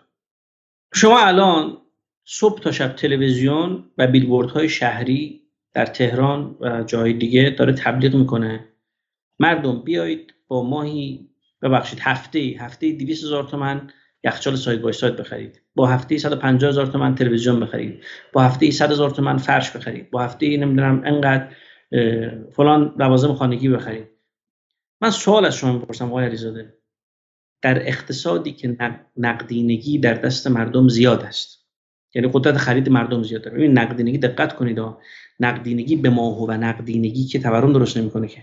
نقدینگی اگر مثلا یه جایی انباشت بشه دست مردم نره، تقاضا وجود نداشته باشه از طرف مردم برای کالا، که این تورم درست نمیکنه. آنهایی هم که میگن نقدینگی تورم درست میکند، نقدینگی رو میگن تورم درست میکنه که میاد دست مردم، قدرت خرید مردم رو افزایش میده به صورت کاذب، منتها ما به ازای این پولی که دست مردم هست کالا در اقتصاد وجود نداره، مردم هجوم میبرن سمت کالا، کالا وجود نداره گرون میشه. یه بار توضیح دادیم که تو برنامه شما. حالا من شما سوال میکنم، تو اقتصادی که با ازدیاد نقدینگی در دست مردم و کمبود کالا مواجه هستیم، کجای عالم، کجای تاریخ این اتفاق افتاده؟ یکی اسم من مثال بزنید که شما در اقتصاد کمبود کالا وجود داشته باشه و صبح تا شب تبلیغ کنن که آی مردم بدوید بیایید مثلا تلویزیون پنجاه میلیون تومانی رو با هفته دویست هزار تومان بخرید. آیا این ایجاد امکان خرید برای مردم نیست؟ آیا این شرایط نازل در واقع تقسیط، این تحریک برای تقاضا نیست؟ چرا شما وقتی که دارید میگید مرد کالا در اقتصاد کمه، مردم رو اینجوری دارید با این شرایط تحریک به تقاضا میکنید؟ شما وقت تحریک تقاضا داری میکنید، هر دو معنی، یعنی مردم در، یعنی کالا وجود داره در اقتصاد، داره رکود ایجاد میشه، مردم پول ندارن بخرن. اینو مردم نمیدونن که آقا اینا که دارن میگن علت تورم نقدینگی، مردم دارن میندازن تورم گردن شما، دارن میگن شما هایید که دارید زیاد مصرف میکنید، باید مصرف شما رو با افزایش در واقع با کاهش قدرت خرید شما مصرف شما رو بریم پایین، تقاضاتون کم بشه، تقاضای شما به تعادل برسه با میزان کالایی که در اقتصاد وجود داره، اون موقع تعادل برقرار بشه، تورم ایجاد نشه، ام وی مساوی در واقع پی کیو بشه. حالا باز از این بحث بگذریم، چون خود بحث الان یک ساعت برنامه گذشته. نکته نکته بانک‌ها هم بگید، چون شما سر این قضیه مفصل صحبت کردین، ولی من باز هم ت... من فقط اینو بگم، بازم تکرار میکنم، حالا نه آیه به شکلی جبرایی اقتصاددان، ایشون فلسفه اقتصاد سیاسی خوندن، ولی ولی عباس شاکری از مهمترین اقتصاددانان ایران و پروفسور پسران با محاسبات اقتصادی نشون دادن که به شکلی تورم در, در ایران امروز و شوک‌های تورمی ارزی محصول محصول نقدینگی نبوده. و ما گفتیم که هر کسی که میگه نقدینگی بوده داره آمدانه آدرس غلط میده. من فقط یه جمله اینجا بگم، برنامه ما با پروفسور محسن مسرت استاد دانشگاه برلین رو ببینید که توضیح میده که چین چگونه هر سال آمدانه سعی کرد که رشد اقتصادیش رو و در واقع پرچسینگ پاور یا قدرت خرید جامعه رو بالا ببره. چرا؟ وقتی پول دست مردم و ببینید طبقات پایینی هستش، محصولات چینی رو هم خرید میکنن و این اجازه میده که تولید اون کشور رونق دیگری هم بگیره، رونقی که مست... رولگی که وابسته به تحریم آمریکا و اروپا هم دیگه نیست. چون الان شما مردم عادی ایران، یک کارگر، یک پرستار، یک معلم، اگه قبلا سال یه دونه کفش می‌خرید، الان هر چهار سال داره یک کفش می‌خره. بعد میگن نقدینگی تو ایران زیاده. و وقتی که این اتفاق میفته، اولین ضرر کنندش کیه؟ کارگره. نه بالا از منظر عدالت خواهی ما واقعا ناراحتیم که کارگر ایران هر چهار سال یه بار میتونه کفش بخره، ولی از منظر تولید هم ناراحتیم، چون کفش ملی که داره ضرر میکنه، کفش بلاس که داره ضرر میکنه و تولید کننده ایرانی که دیگه محصول و هشتاد و پنج میلیون بازار خودش رو از دست داده در اینجا. ببین حرف شما خیلی دقیقه که وقتی قدرت خرید مردم ایران میاد پایین، یعنی ایران، تولید کننده ایرانی داره بازار انحصاری داخل خودش رو داره از دست میده، بازاری که نه اوپک میتونه بهش تاثیر بذاره، نه خزانه‌داری آمریکا میتونه روش تاثیر بذاره. ما همش چه به دنبال صادرات باشه، بازار هشتاد و پنج میلیونی خودمون بگیم ما اصلا برام مهم نیستی، تو فقیر باش و بیچاره باش، باششون به بلژیک که با یه امضای ترامپ از بین میره. نتیجهش چیه آقای علیزاده؟ ببینید دقت کنید آقا، باز اینجا یک سری جریان زینف پیدا میشه. ببینید زمانی که زمانی که بازار ایران خوابید، یعنی قدرت خرید مردم ایران آمد پایین، تولید کننده ایرانی بازار از دست داد. درست شد؟ چه بلایی سر تولید میاد؟ ورشکست میشه دیگه. No market no company. اگر بازاری وجود نداشته باشه، شرکتی وجود نداشته. در وقتی شرکت‌های تولید کننده ورشکست شدن، کیا سود میبرن تو این اقتصاد؟ خام فروش‌ها. یعنی اون مواد اولیه‌ای که باید داده میشد به تولید کننده داخلی و این تولید کننده داخلی تبدیلش میکرد به ماده نهایی و مصرفی، اینو دیگه راحت بار کشتی میکنه، صادر میکنه، دلار گیرش میاد و با همون دلار تولید هم زدی نابود کرده دیگه، و با همون دلار واردات میکنه، یه سود از صادرات میبره، یه سود هم دوباره از واردات محصول آماده از خارج میبره و کشور میشه نیمه خام... کشور میشه تک محصولی و خام فروش و یه جریانی از قبلش به سودای هزاران. یعنی اینا هیچ مشکلی ندارن آقای علیزاده تولید تو این کشور نابود بشه. چند وقت پیش انجمن لوازم، ببین تم جالب آقای علیزاده، اینو بدونید، تولید کننده‌ها مرتب دارن به من مراجعه میکنن، تولید این نیمه خام فروشا و خام فروشا جلو ما وایسادن، تولید کننده‌ها مدام دارن ما روز مراجعه میکنن. یه چیزی بر من فرستادن، کاش شما الان من پیدا کنم، ببخشید من همین الان یادم افتاد براتون بفرستم. آها پیداش کردم، یه فایلی براتون میفرستم، اینو بی زحمت بیارید. همین الان یادم افتاد، من قبلا باید احترام به مخاطب، اختزاش این بود که قبلا ما اینو خدمت شما میدادیم. همین الان یادم افتاد، ببخشید. صفحه صفحه چند صفحه نه این فایل پی دی اف رو بیارید. درصد افزایش قیمت مواد اولیه چهارصد و یک نسبت به نود و هفت. ببینید مخاطبان عزیز، شما گرونی لباسشویی و تلویزیون و ظرفشویی و اینا رو کامل لمس میکنید، ولی ما وقتی نمیدونم میایم به شما میگیم آقا پلیمر ای بی اس اینجوری شد، پلیمر پیپه اونجوری شد، چه میدونم کاتود مس اینجوری شد، گرون شد، هیچ ارتباطی شما برقرار نمی‌کنید. منطقاً هم نمیخواد، مثلا لازم نیست برقرار کنید، انتظارش هم ندارید برقرار برقرار کنید ارتباط. ولی ما میگیم آقا این پلیمر ای بی اس نباید گرون بشه ها. بعد مخاطب عام میگه که آقا این چی میگه، پلیمر ای بی اس چه ربطی به زندگی من نه زندگی من داره. ولی همین ده ماده رو میبینید اینجا تحولات قیمتش رو اینجا فهرست شده. این ده ماده ده ماده تشکیل دهنده تمام لوازم خانگی هستن. خب ورق گرم، ورق سرد، کاتود مس، تاب یا پلی اتیلن، تمام اینها مواد، این تلویزیونتون، یخچالتون، فریزرتون، چه بدونم جاروبرقیتون از اینا تشکیل شده. خب اینا وقتی گرون میشه، لوازم مصرفی شما هم گرون میشه. ولی اینایی که در واقع تمام اینا مواد خامن دیگه، همین پتروشیمیا و فولادیا، اینایی که دارید میبینید، ما داریم میگیم آقا اینا چه نباید دلاری بفروشن، دلار گرون میشه، با گرونی دلار اینا ضرب در دلار میکنن میفروشن، نهایتا اون تولید کننده بدبخت مجبور جنسشو به قیمت بالاتر بفروشه. خب این پشت صحنه تورم توی کشوره. بعد میگن نه شما با اینا کار نداشته باشید، بگید تورم علتش نقدینگیه. آقای جبرئیل، حالا ما چون این بحثا رو توی بحث قبلی کردیم و اون موقع واقعا این میزان میگم به ما حجمه و حمله شد، بذارین که یه ویدیوی کوچیک دیگه هم ببینیم و اون کسی که باز میگم من از جای این صحبت تایید میشه که به نظر من به این راحتی نمیتونم بهش حجمه وارد کنم. اما اینکه چرا نرخ ارز و مبنا قرار دادیم؟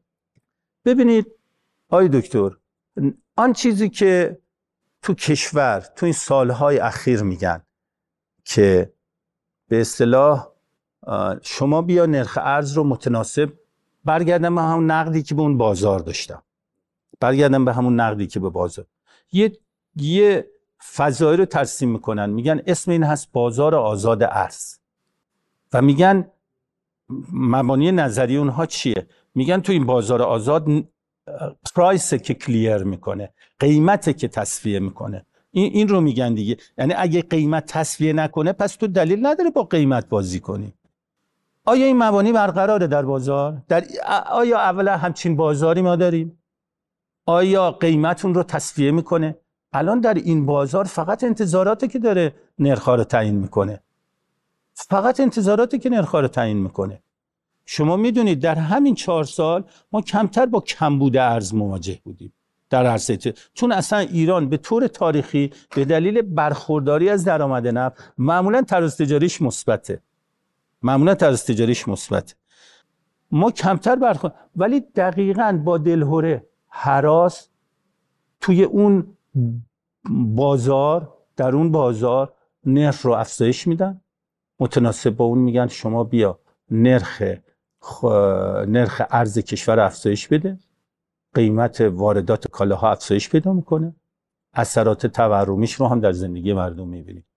حالا اون نرخ کجا تعیین میشه نمیدونیم، چجوری تعیین میشه نمیدونیم، نمیدونیم مقرراتشی کی تعیین میکنه نمیدونیم، کی چنین بازار رو میپذیره به عنوان بازار، کدوم اقتصاددانی همچی بازار رو قبول میکنه که نه مقرراتی داره. بنابراین ما منتقد اون ساخت داریم. نمیگیم علامت نمیده، بله علامت میده. خیلی بازارها هستن که ما کارکرد قبونه. امروز بازار فروش لوازم، نمیدونم فروش به اصطلاح اعضای بدن، اعضای بدن هم هست، بازار نمیدونم قاچاق هم هست، بازار و بازارهای مختلفی.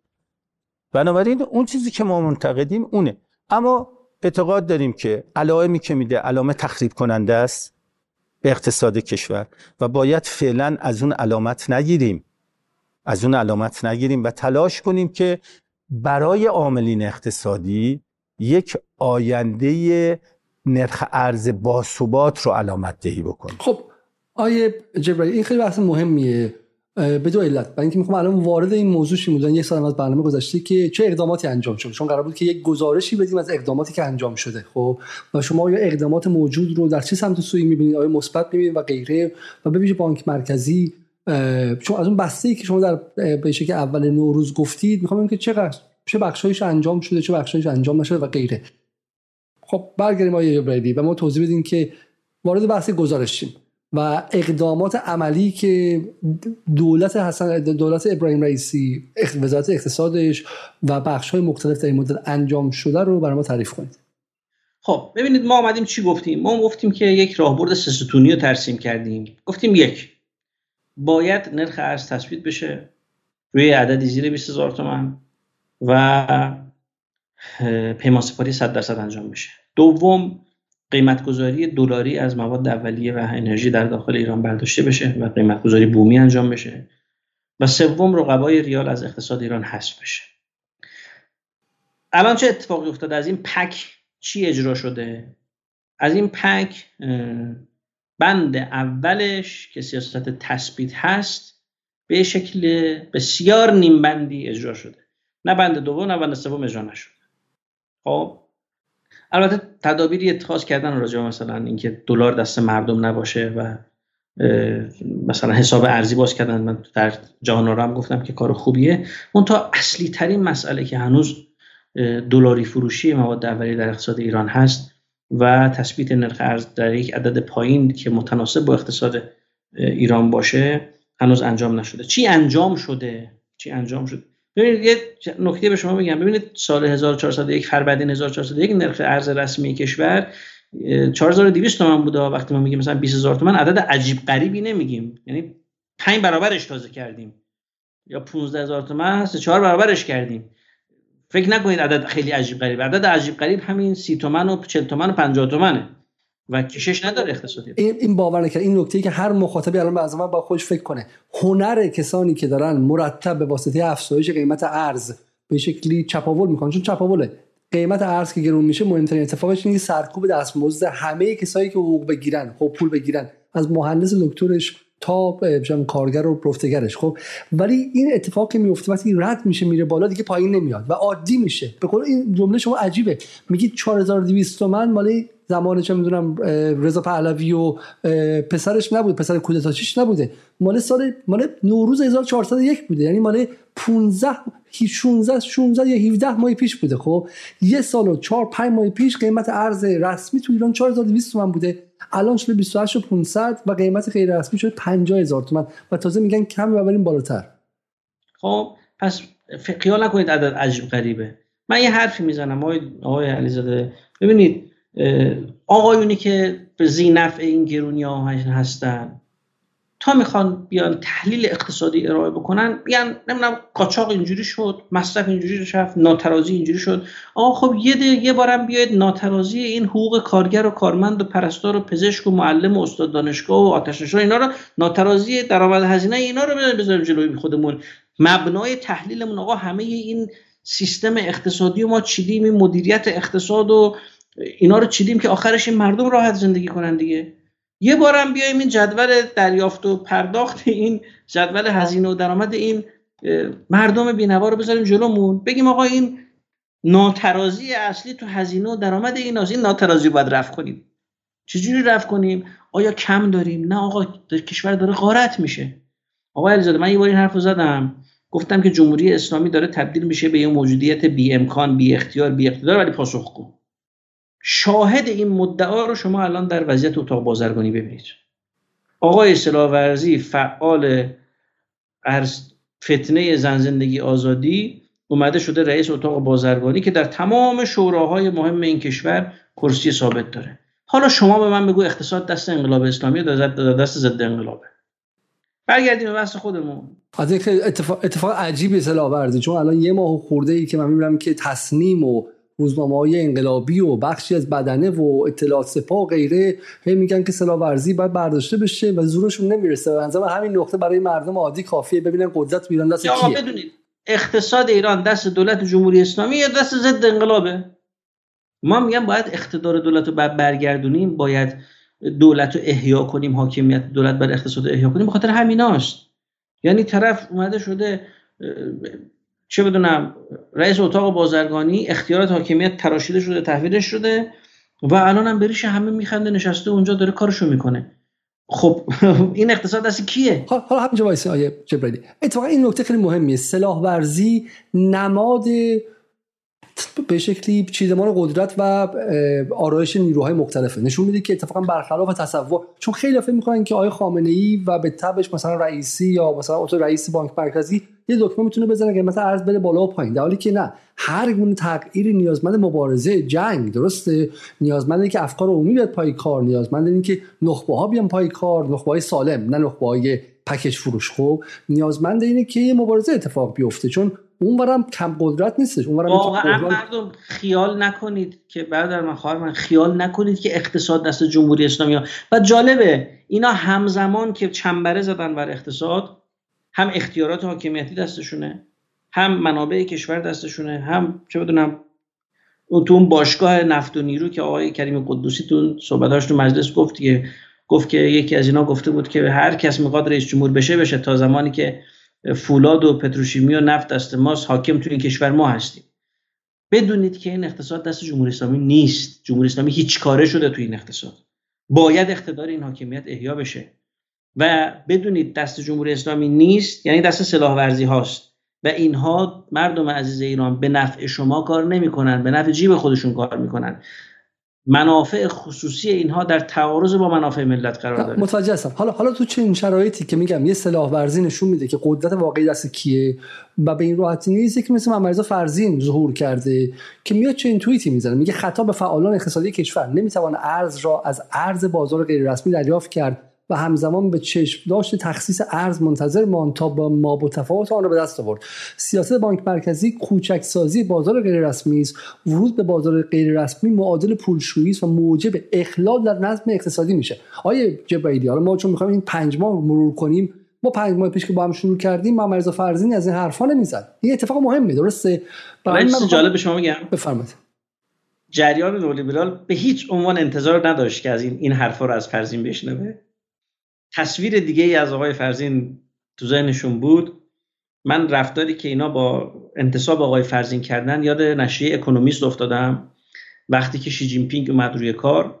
فکر میکنم سه هفته پشت سر هم بود یا توی بازه زمانی بازه زمانی مثلا چند ماهه بود که سه بار شی جین پینگ رو جلد اکونومیست شد. مرا مدام داشتن تعریفش میکردن، مرد اصلاحات، مرد فلان و اینا. فکر میکردن این آمده که چین رو خلاصه غربی کنه و دیگه چین از یک رقیب آمریکا حذف بشه دیگه، بلای که سر شوروی آمد سر چین بیاد. بعد الان دارن هر هفته دارن شی جین پینگ رو میزنن، فارین افیرز، اکونومی، هر هفته دارن میزننش. یعنی دقیقاً قضیه قضیه راجع به فرزین هم تکرار شده. نمیدونم، فکر میکنم نمیدونم کدوم این رسانه ها بود تا آقای فرزین منصوب شد اومد گفت که آیا فرزین فردین اقتصاد ایران می شود، نمیدونم فلان و اینا. چرا چه تصویر هدفمندی یارانه ها، حذف یارانه ها و فلان اینا رو از فرزین در ذهن داشتن. فکر می‌کردن فرزین خواهد آمد و بعد آزادسازی و رهاسازی و فلان و اینا و نونشون تو روغنه. فرزین یهو اومد گفت، شبش اومد گفت تثبیت. از اون روز شروع کردن بهش حمله کردن تا گفت تثبیت شروع کردن. خب اتفاق مهمیه. اگه اگه سلاح اگه سلاحورزی اونور هست، فرزین هم اینور هست. به نظر من ما باید که به مردم فقط ناامیدی تزریق نکنیم. این به نظر من بازی بازه و خیلی از چیزایی که من و شما میگفتیم اول فروردین و برامون آرزو بود، الان به واسطه فرزین داره زبان رسمی اقتصادی کشور میشه. ولی فرزین تنهاست آقای علیزاده، فرزین تنهاست. دارم عرض میکنم خدمت شما که هم در دولت مخالفانی داره، هم در مجلس مخالفانی داره. بعد کسایی که تصورشون نمی‌کنید قیافه حزب اللهی دارن، در دولت مسئولیت دارن، جلوی ایشون ایستادن و تشخیصش با خود مردمان نمیگن. در مجلس دیدید خبرش هم رسما منتشر شد، آقای پور ابراهیمی به شدت دنبال اینه که در واقع ارز بیست و هشت هزار و پانصد هم حذف بشه. حالا آقای فرزین زورش به این رسیده که در بیست و هشت هزار و پانصد و سی و هفت هزار و هشتصد تومان تثبیت کنه. ارز دولتی بیست و هشت هزار و پانصد، ارز نیما رو در سی و هفت هزار و پانصد تثبیت کنه که خب مطلوب نیست. ولی به هر حال همین که شما میدونید ارز قبل از عید تا شصت تومن هم رفت بالا. وقتی سیاست تثبیت شروع شد، این یه ذره نظم بخشی شروع شد، برگشت به ارز آزاد پنجاه تومن. همین توییت ایشون کوچیک‌سازی بازار غیر رسمی، یعنی اون بازار پنجاه تومانی ما هم کوچیک کنیم. پیمانسپاری اگر صد درصد اتفاق بیفته اون بازار کوچیک میشه، چون ارزی دیگه نیست که بره اون بازار غیر رسمی. ارز زمینه که الان این سیاست داره نیم بند اجرا میشه. این سیاست داره نیم بند اجرا میشه. منتها هنوز به نظرم قدرت کافی در دولت وجود نداره که این پتروشیمیایی که الان دارن سی و هفت هزار و پانصد فولادی ها پتروشیمی همین صادر کنندگان عمده غیر نفتی که ارزششون سی و هفت هزار و پانصد میفروشن، به اینا تکلیف بشه لااقل بیارید بیست و هشت هزار و پانصد بفروشید. اینو من نمیبینم الان. یعنی ما نمیگیم زیر بیست تومن، لااقل به اونا گفته بشه که خب آقا ما یه بار از ما یه بار چهار هزار و دویست و شصت و بیست و هشت هزار و پانصد نیما از فرمایشات شما تبعیت کردیم از نرخ شما، خب الان هم یه بار شما برگردید تبعیت کنید. در برعکس راه افتادن، الان یک جریانی درست کردن و سردسته اینها آقای پور ابراهیمی رئیس کمیسیون اقتصادی مجلس و رئیس کمیته اقتصادی شورای ائتلاف اصولگرایان، فکر نکنید اصلاح طلب و ایناست، نه ایشون سردسته این جریانه و دنبال حذف ارز بیست و هشت هزار و پانصد داره فشار میاره به آقای فرزین، هر روز میکشنش مجلس، کمیسیون اقتصاد، کمیسیون اصل نود که آقا شما چرا تثبیت کردی ارزو؟ میگن ارز در قانون برنامه ششم نوشته شدش شناور مدیریت شده، شما حق نداری تثبیت کنید. آقا این چطور شناور مدیریت شده ای که هر روز داره هر ساعت میره بالا؟ خب من میخوام مدیریت کنم دیگه، شناور شده اومده رو بیست و هشت هزار و پانصد باشه، ما میخوایم همینجا مدیریتش کنیم. ضمن اینکه جهت اطلاعتون در بند دوم سیاست‌های کلی برنامه هفتم توسعه از آقا ابلاغ فرمودن که ثبات نرخ ارز، یعنی اگر یک کلمه‌ای بیاد در چه می‌دونم برنامه هفتم، قانون برنامه هفتم که چه می‌دونم مدیریت شناور شده و از این شطور گاف پلنگا، قطعاً خلاف سیاست‌های کلی نظامه و باید تصحیح بشه. عرضم به خدمت شما که بسیار پس پس پس من برای فهم خودم، پس واقعا حالا فرزین موفق نشد که اون چیزی که قرار بود که ارزو بکشونه به سمت پانزده تومن، در واقع وعده‌ای که شما دادی گفتید تا سوم خرداد اگر اونها اون سه تا اتفاق عملی بشه میشه ارز رو برگردون رو پانزده تومن و این یفه به شکلی تورم میتونه معکوس کنه و اصلا اتفاق عوض میشه. فرضی موفق نشد اون کارو کنه، ولی ولی موفق شد که دفاع کنه، یعنی مخاطب بدونه، چون اون طرف مقابل میخواست ارز رو ببره رو صد تومن، از هفتاد تومن میخواست رد کنه و هدفش این بود که به خرداد و به تیر نرسیده هفتاد هفتاد تومن ارز رد کنه و بره روی به شکلی سعودی بشه به سمت صد تومن و فرضین موفق شد که حداقل دفاع کنه اون رو متوقف کنه. درست فهمیدم من؟ ببینید، گرانی رو همه متوجه میشه، اما گران نشدن رو کسی متوجه نمیشه. ثبات قیمت ها رو کسی متوجه نمیشه که آقا این قرار بود الان گران بشه، گران نشد. انتظار هم نیست کسی متوجه بشه، ولی این اتفاق افتاد. اتفاق افتاد یعنی آقایون پکیج فروش داشتن وعده دلار هفتاد تومن در خرداد ماه میدادن، الان دلار آزاد پنجاه تومنه، تا شصت تومن هم رفت بالا ولی برگشت. دلار هفتاد تومن یعنی تمام کالاهای وارداتی به همین نسبت بالا رفتن، تمام کالاهایی که به دلار قیمت گذاری میشن به همین نسبت بالا رفتن. حالا چه اتفاقی افتاده؟ یه گزارشی من دارم، قیمت ها رو از خرداد فروردین چهارصد و دو به خرداد چهارصد و دو فهرست کرده. خودروی سواری گروه دویست و شش و دویست و هفت شانزده و نیم درصد کاهش قیمت خرداد به فروردین چهارصد و دو. دنا چهارده ممیز هفت درصد کاهش قیمت. ایکس دویست نمیدونم چیه، گروه خودروی سواری ایکس دویست منفی چهارده و نیم درصد. سمند منفی ده و نیم درصد. خودروی سواری خارجی منفی نه و نیم درصد. پژو چهارصد و پنج و پارس منفی شش و چهار دهم درصد. ارزم به خدمت برنج ایرانی درجه یک منفی یک و یک دهم درصد. این کاهش موز منفی یک درصد. جالبه ها، از فرو... از فروردین به خرداد ما منفی خورده. این روزنامه ایران اقتصادی هم که نشون دادید بیارید، اونجا هم دیدم یه سری گزارش جدید داشت که کاهش قیمت ها، یعنی قیمت ها کاهش پیدا کردن توی این مدت. با همین در واقع عددی که همین الان تثبیت شده و ما میگیم زیاده باید بیاد پایین، با همین هم قیمت ها, قیمت ها کاهشی بوده. پس بنابراین ما اگه بخوایم دستاوردامون رو مرور کنیم، ببینید کاهش ده تا چهل درصدی قیمت مواد غذایی، این این عمل کردیم ما. دقت کنید، بضاعت ما همین بود آقای علیزاده. ما ما یه لپتاپ گذاشتیم جلو رو داریم و حرف میزنیم، یه لشکر عظیمی هم دارن به ما فوش میدن، اون تو خوشبختانه تونستیم این فضا رو در کشور ایجاد کنیم. خوشبختانه جریاناتی دیدم شروع کردن رفتن تحسن کردن، دارن شعار دلار زدایی رو میدن اینا اینا یعنی مردم بیدار شدن. مردمی که بیدار شد دیگه نمیشه مردم رو فریب داد. دیگه مردمی که فهمیدن که کدام سیاست درسته و ازش پشتیبانی کردن، اون موقع سیاستمدار شجاعت اجرای اون سیاست رو پیدا میکنه. به نظر من الان باید تجمعات تجمع در حمایت از سیاست تثبیت جلو بانک مرکزی برگزار بشه. یعنی مردم برن اونجا اعلام حمایت کنن از فرزین بانک مرکزی، بگن که سیاست تثبیت رو محکمتر ادامه بده، ما از شما داریم حمایت میکنیم. دیدم در نماز جمعه همین هفته گذشته مردم در مصلی اومده بودن شعار میدادن که باید دلار زدایی بشه از اقتصاد. این اتفاقات مبارکی، یعنی مردم بیدار شدن و دارید اثراتشو میبینید دیگه. همین ببینید چه جوری قیمت داره میاد پایین. اینا دیگه گزارشات رسمی ها داره قیمت میاد پایین. من به شما قول میدم اگر این پک کامل اجرا بشه ده برابر این قیمت ها کاهش پیدا خواهد. اگر این پکی که ما داریم میگیم، قدرت خرید شما مردم احیا خواهد شد. شاید این بورس بازا و پکیج فروشا و اینا ضرر کنن، منتها مهم منافع کل ملت ایرانه. من میگم آقا ببینید، ما اومدیم ملی سازی کردیم نفتو دیگه. ما اومدیم نفتو ملی کردیم. نفت ملیه، گاز ملیه، معادن ملی هستن. وقتی شما قیمت گذاری ها رو جهانی میکنید آقای علیزاده، این جهانی سازی در نقطه مقابل ملی سازیه. دیگه مال ملت نیستن. وقتی برای شما فرقی نکنه که نفت و گاز و محصولات پتروشیمی از ایران تهیه کنی یا از خارج، دیگه ملی بودنش معنی نداره. من میگم اینا مال ملت ایرانه. باید ملت باید به بهره برداری ملت ایران برسه. شما میگید نه مال ملت ایران نباشه، جهانی کنیم، جهانی سازی کنیم و سودش بنفع به نفع اقلیت خاص بره که میبینید که نسبتشون هم با ملت چیه. من میگم باید رینشنالایز کرد اینا رو، باید دوباره ملی سازی کرد. راهش هم راه پیچیده‌ای نیست. در واقع قیمت‌های قیمت‌های جهانی رو باید از از از به شکلی چیز پتروشیمی ورد. بذارید من به استفاده بذارم به برنامه سرعت بدم، چون دیگه باشه به پایان برنامه داریم میرسیم. پس واقعا اولا که تغییرات مهمی که اتفاق افتاد با همین به شکلی حالا اراده موجودی که بود دیگه و با همین تثبیت نیمبندی که انجام شد، باعث شد که از فروردین تا خرداد قیمت طالبی و گرمک و پیاز و هندونه و کاهو و خیار از یک سر. اینا یه مقدار فصلی ان، اینا رو دقت کنید، اینا فصلی ان. طالبی و گرمک و اینا طبیعتا در فصل بهار و تابستان قیمتشون میاد پایین. اینا زیاد مهم نیست چون همیشه همینجوریه تغییر قیمت.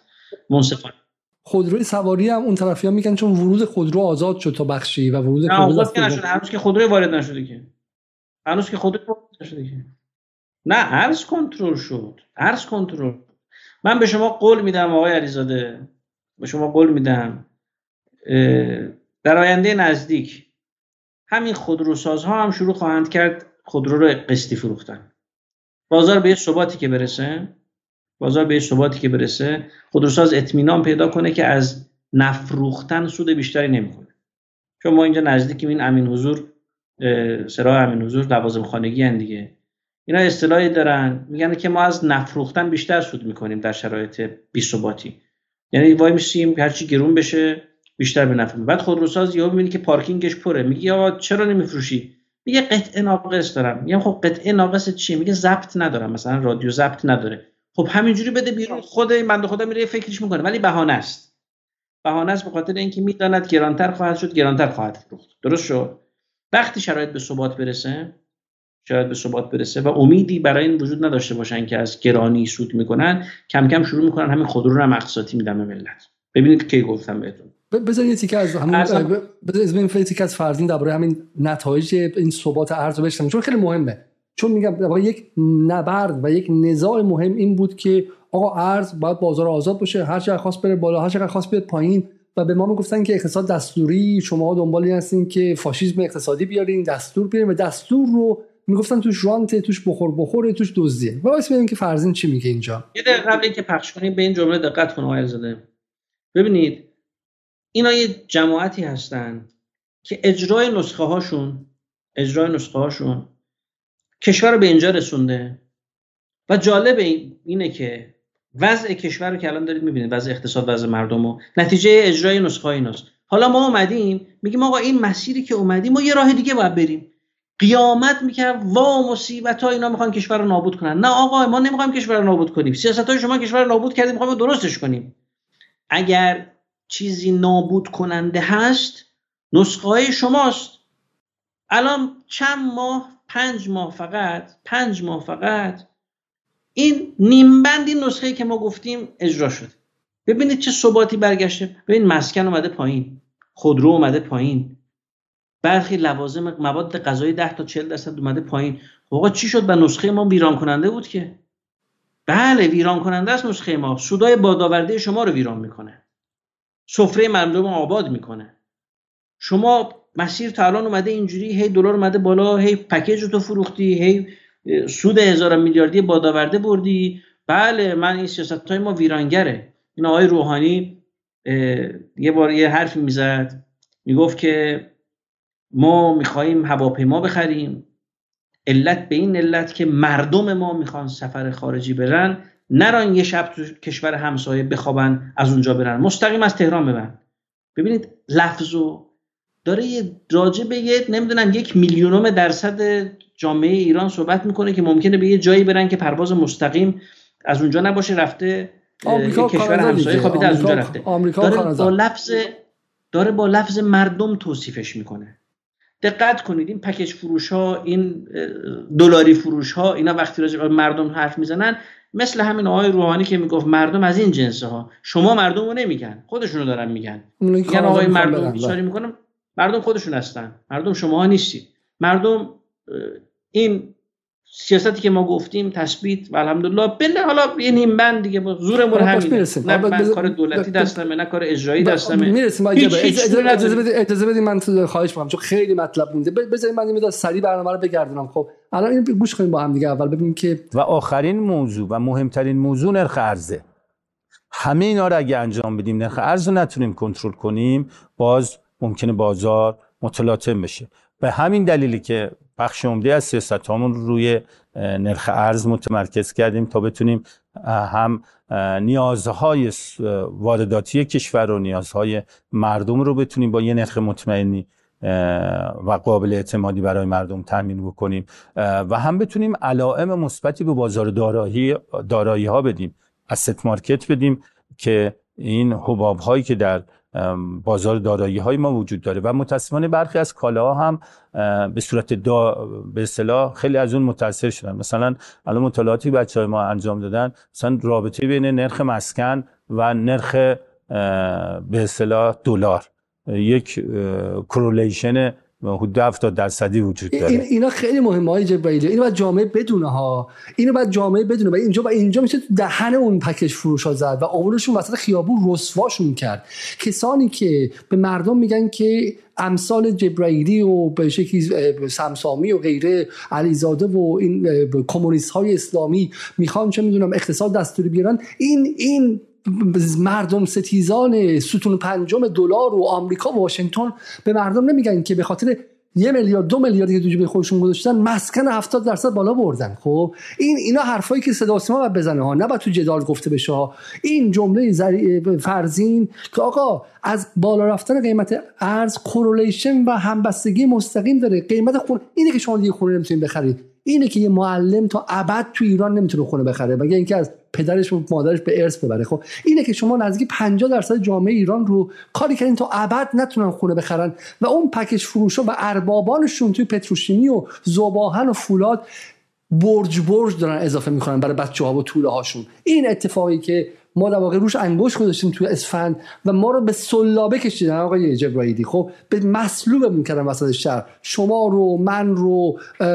هر کسی که جرأت کرد این حرفا رو بزنه هزار و صد تا بهش لقب گفتن. و من از مردم عادی ایران میخوام اصلا آقا ما بعد ما مزدور، ما مالکش جمهوری اسلامی، ما چه میدونم به شکلی سرباز آقای خامنه‌ای و غیره، ولی شما رو کسایی که خونتون رو دزدیدن، ماشین پرایدتون رو دزدیدن، کاری کردن که تا ابد نتونین بچه‌تون شاید دانشگاه مثلا خوب بفرستین و غیره، اینا بودن. این این پکیج فروشا و اون بدنه‌ای بودن که میگفتن آزادی اقتصاد، اقتصاد آزاد مثل آمریکا و غیره. خب از آزادی حرف می‌زدن ولی داشتن راهزنی می‌کردن. آزادی راهزنی بودش، درسته؟ و ما که می‌گفتیم آقا نرخ ارز باید تثبیت شه، ماها رو می‌گفتین شما شما شما به ما می‌گفتین که مستبد، دیکتاتور و مزدوران دیکتاتوری. من میگم که گرگ اگر ندای آزادی سر می‌دهد قصد دریدن دارد. یعنی اینا گرگایی هستند که میخوان خلاصه گله رو بدرن، میگن آقا اینا رو آزادشون کنید. آزادی باید برقرار باشه. چرا اینا آزاد نیستن؟ آزادشون کنید. آزادی برای برها، آزادی برای گوسفندان. آره دیگه. آره. عرضم خدمت شما که بشنویم فرزین صحبت‌های آقای فرزینو. دلیل که شما تو همین چند ماهی که کم ارز آروم شده می‌بینی قیمت مسکن کاهشی شده. به ویژه من بیست و دو بیست و دو تا بیست و دو این ماه رو چون دامن رو رصد می‌کنم گفتم بهم دادن، دیدم در اکثر مناطق تهران قیمت مسکن رو به کاهشه به دلیل ثباتی که در بازار ارز اتفاق افتاده. یا قیمت خودرو شما می‌بینید کاهشایی داشته، ریزشایی داشته. همش به خاطر اون نااطمینانی و اون افزایشی بود که دائما در نرخ ارز داشت اتفاق می‌افتید و انتظارات هم منفی بود. انتظارات منفی هم تولید می‌شد. اما یه موضوع دیگه هم بگم. یه موضوع دیگه هم بگم این فرزین که خیلی روش تاکید دارم. اونم عملیات روانی که علیه ما میشه. علیه متغیرهای اقتصادی کشور، علیه اقتصاد کشور میشه. دائما دائما ترس، ایجاد ترس، دلهره. شما هر عددی توسط بانک مرکزی اعلام میشه، میگردن ببینن یه جایش که اثر منفی داره بزرگ نمایی کنن و مردم رو دوباره نسبت به آینده نگران کنن. و متاسفانه برای یه عده کسب و کار شده این موضوع. کسب و کار ایجاد دلهره، ترس، نگرانی.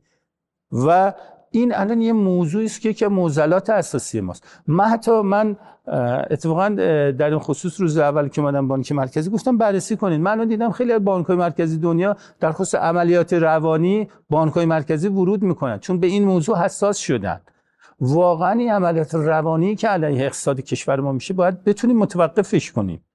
بخش اینها سیاه‌نمایی هایی که داره میشه و همچنان تلاش میکنن این ترس و دلهره در تصمیم گیری های اقتصادی باشه و نگرانی نسبت به آینده. این هم آ جبری خیلی عجیبه چون شما که احتمالاً کتاب ریچارد نفیل رو نگاه کردین دیگه، درسته؟ The Art of Sanction.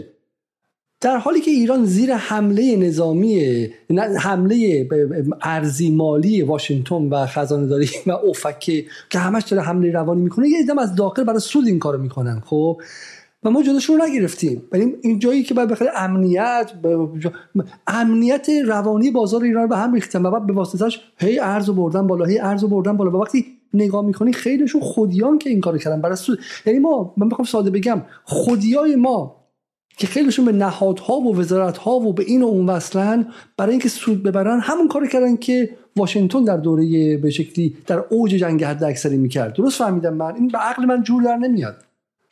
من اسم اینا رو خودی نمیذارم، اینا دشمنن. ما میگه خودیه، اینا دشمنن. آقا یه تعبیر راجع به بنده خدایی داشت، میفرمود که من ممکنه نیت فرد خائنانه نباشه اما نتیجه عمل خائنانه است. کاری که داری میکنی نتیجهش خیانت به ملته. من تعجب میکنم بعضی از افراد، من الان هشدار میدم اگر از مواضعشون برنگردن خواهم آمد و به اسم خواهم گفت که فلان فردی که شما فکر فکر میکنید خیلی حزب اللهی و انقلابی هست موافق دلاری فروشی، مخالف سیاست تثبیت نرخ ارز، موافق افزایش نرخ دلاره. من دارم الان صبر میکنم، فعلا حرف نمیزنم، ولی این صبر من طول نخواهد کشید. اگر از این سیاست پشتیبانی نشه، اگر کسانی جلوی این سیاست وایسن، امشب هم که دوتاشون اسم بردم، بازم خواهم آمد و اسم خواهم برد که آقا اینا مردم بدونید دشمنان شما اینا هستند، دشمنان سفره شما اینا هستند. میخواد از این حزب باشه، از اون حزب باشه، من کاری ندارم. آقا فرمودن در حکم تنفیذ آقای رئیسی فرمودن که از ارزش پول ملی صیانت بشه. ما سرباز آقای خامنه ای هستیم، سرباز هیچ کسی دیگه ای نیستیم. نه دنبال مجلس رفتنم، نه دنبال پست گرفتنم، نه هیچ، من دنبال هیچ چی نیستم. هر چقدر هم دوست دارید ما فوش بدید، ناسزا بگید، ما که کم نمیاریم که. اجرمون بیشتر میشه با این ناسزاها. ولی بدونید که ما ساکت نخواهیم نشست. به همین شکلی که اینجا توی روزنامه ایران الان به راحتی نوشته ناراحتی کاسبان گرانی از کاهش قیمت ارز، اینا حالا فوکل کراواتیاشون هستن. ریشوهای حزب اللهی نولیبرالای ریشدارشون هم به همین شکل باید افشاگری بشن. اگه میشه یه تیکه از ویدیوی یک از بشین نمایندگان مجلس با هم ببینیم. ما از تقریبا دی ماه و بهمن ماه با سیاست جدید بانک مرکزی تصمیم گرفته شد که یه نرخ ارزی به نام بیست و هشت هزار و پانصد تومان به عنوان ترجیحی، از نظر ما ترجیحی هست، اعلام بشه. از تاریخ دی ماه این آمار رو نگاه کنید، از تاریخ دیما که این سیاست اعلام شده ما محاسبه کردیم، اگر ما می‌خوایم قیمت بازار آزاد مرغ رو وارد کشور بکنیم، برآورد ما این تقریبا یک و نیم دلار قیمت خرید با هم حتی در شبکه بیاد در تهران برسه یک و نیم دلار میشه.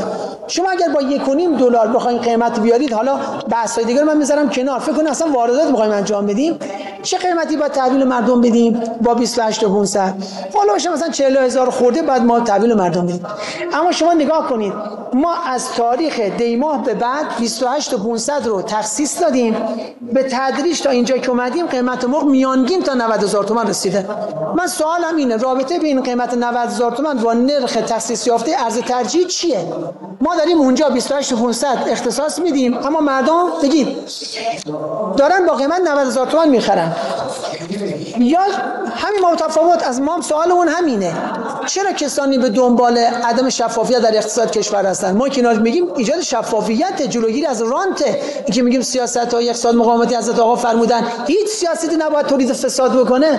خب الان سوال اینه، رابطه بین نرخ ارز ترجیح بیست و هشت هزار و پانصد با قیمت مرغ نود هزار تومانی میانگین، بعضا بالای صد هزار تومان هم به مردم فروختن، این چیه؟ این قیمت گوشته، این آمار قیمت، این مرکز آمار و اطلاعات تخصصی. نگاه کنیم، زمانی که دیما قیمت گوشت با همون نرخ ارز به وقتی غیر ترجیح اختصاص پیدا می‌کرده، خلوش دویست هزار تومان بوده. الان به حدود سیصد و نود تا چهارصد هزار تومان در تیر ماه رسیده میانگین گوشت قرمز. دیگه حتما دیگه در مغازه ها رفتین دیدین عددا رو. این عددا متوسط نرخی است که انجام شده. بعضیا بالای چهارصد هزار تومان هم فروختن و دارن الان هم می‌فروشن. ما صحبتمون اینه، اگه قرار ما ارز ترجیح بیست و هشت هزار و پانصد بدیم، با قیمت آزاد هم محاسبه کنیم این عددا نمیشه. پس به نظر میرسه اون هدف گذاری که ما اعلام کردیم این نیست که بعضیا میگن بله، بعضیا در مجلس، در کمیسیون اقتصادی به دنبال آزادسازی قیمت ها هستن. ما کجا به دنبال آزادسازی قیمت ها بودیم؟ ما گفتیم اگر دولت میخواد ارز ترجیحی بده، تضمین کنه که قیمتی که به مردم میده درسته، قیمتی باشه که متناسب با این ارز ترجیحی باشه. این عین عبارت رو خوندم.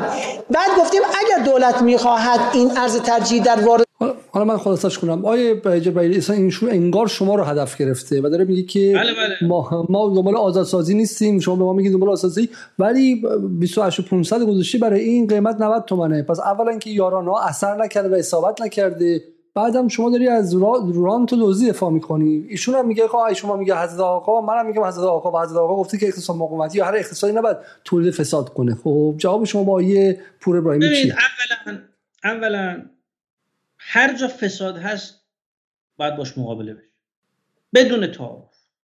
اگر کسی اومده فساد کرده، دزدی کرده، بگیرین اعدامش کنین، مایه عبرت، به قول انگلیسی‌ها میک ان اگزمپل اف هیم، تا مایه عبرت دیگران بشه. درست شد؟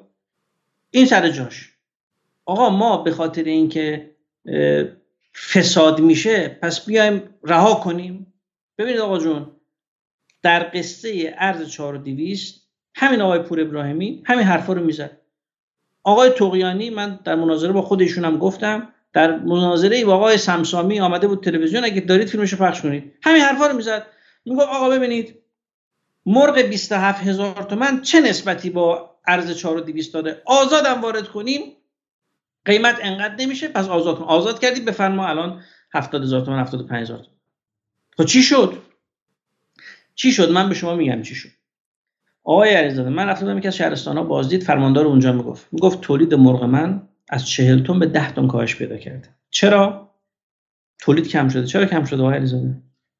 به خاطر اینکه شما ارزو گرون کردین، نهاده گرون شد، نهاده گرون شد، برای مرغدار دیگه نمی‌صرفید جوجه ریزی کنه. بسیاری از مرغدارای ما تعطیل شدن، جوجه ریزی نکردن.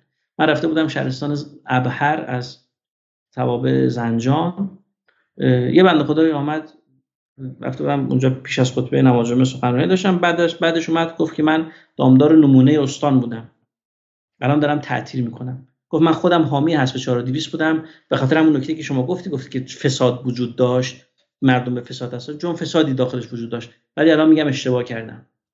چرا؟ چون الان دیگه نهاده گرون شده، پول ندارم بخرم، تسهیلاتم داده نشد، بعد سی هزار میلیارد تومان تسهیلات داده میشد به اینها برای اینکه نقدینگی دستشون بیاد برن نهاده گرون شده رو بخرن دیگه. نهاده گرون شد، پول جدید میخواد، پول بیشتری میخواد، پول نداشتن.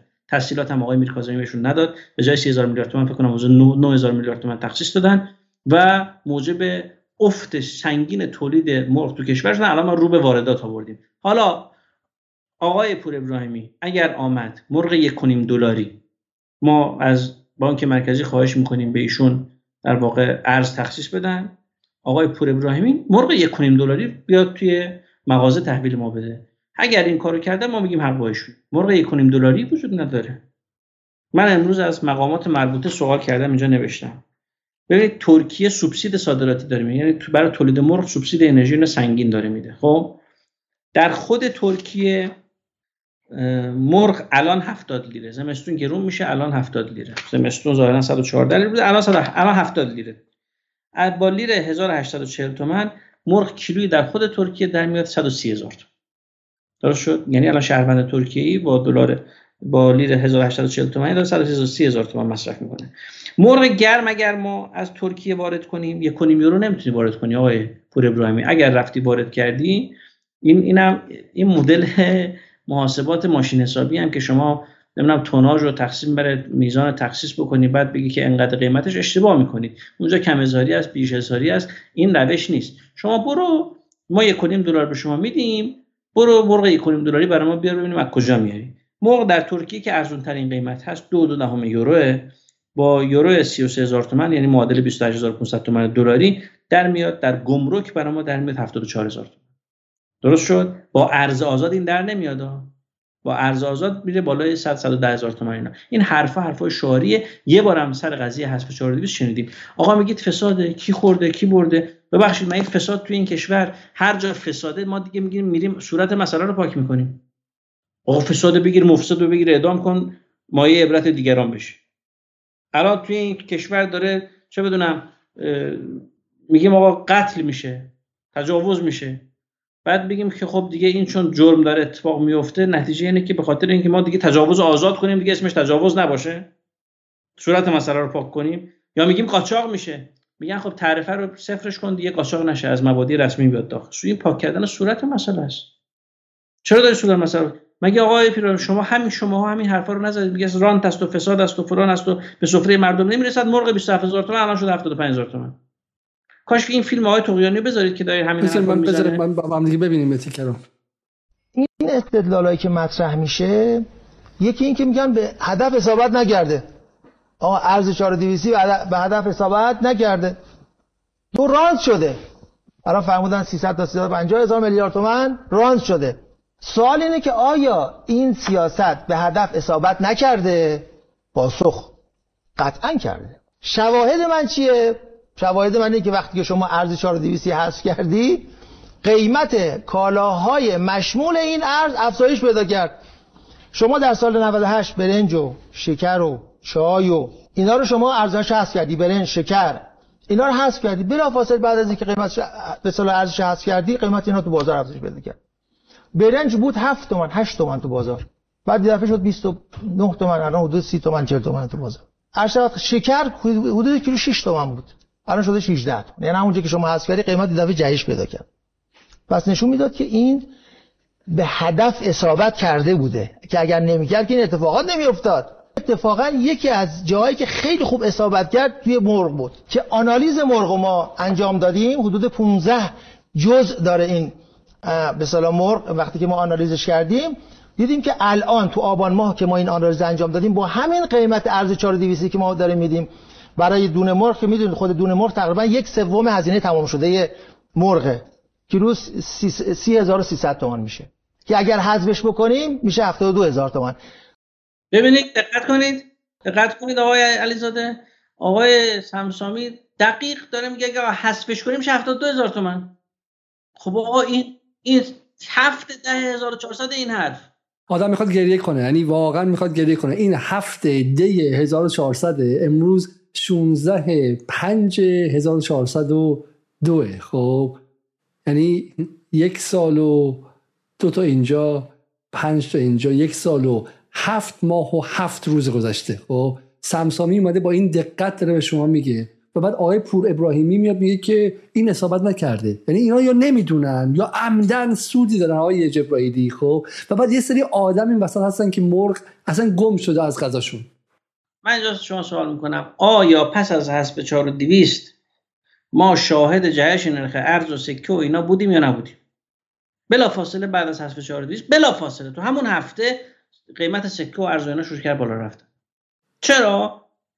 چون میگه آقا شما خوب دولت تابعی هستید، از من داری تبعیت میکنی از نرخ من.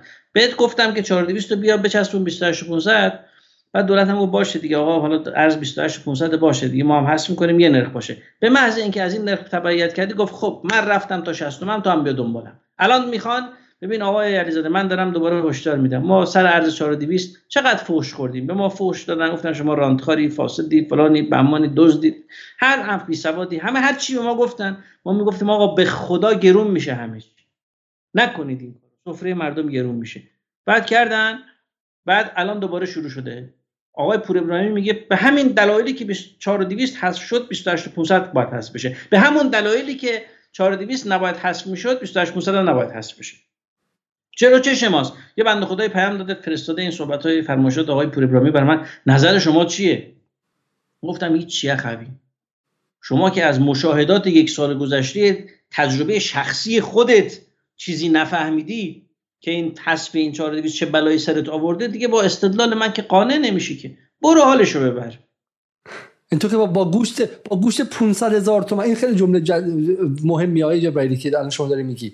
یاسر جبیلی میگه که ای مردم اصلا ماها بعد ماها میگن ما مزدور و ما طرفدار راندخارا و اینا، ولی شما اگر متوجه نشدین که حذف ارز چهار هزار و دویست تومانی برای شما گوشت پانصد هزار تومانی به ارمغان آورد، هیچی شما رو بیدار نمیکنه. شما اصلا آفریده شدین که این گردها بیان مثل قنی نجاد با آزادی خو... این که شما آزادی که جای هر جا خاصی بچری و اونا بخورنت شما رو بدوشن و نابودت کنن و مقصر شمایی. این شما هم همدستی، تو بورس میری همدست قاتلانت میشی و همدست کلاهبرداری میشی که شما رو از آدمهایی که سه سال پیش حقوقشون بود مایی چهارصد دلار در ما کردن به کسایی که مایی صد دلار یعنی سیصد دلار تو دزدیدن کو، و میری همدست کسایی میشی که گوشت داده کردن پانصد هزار تومان که تو به بچت نتونی بدی. خب تو همدست کسایی هستی که دارن سایت کلاه میذارن و برای اونا دست میزنی، تو برای کسایی که از جیب دزدیدن و پراید هم ازت گرفتن براشون دست میزنی خب، و شب به شب تشویقشون کن. مثل این که خیلی کسا هستن های خیلی کسایی که الان مثلا مسیح علی نژاد و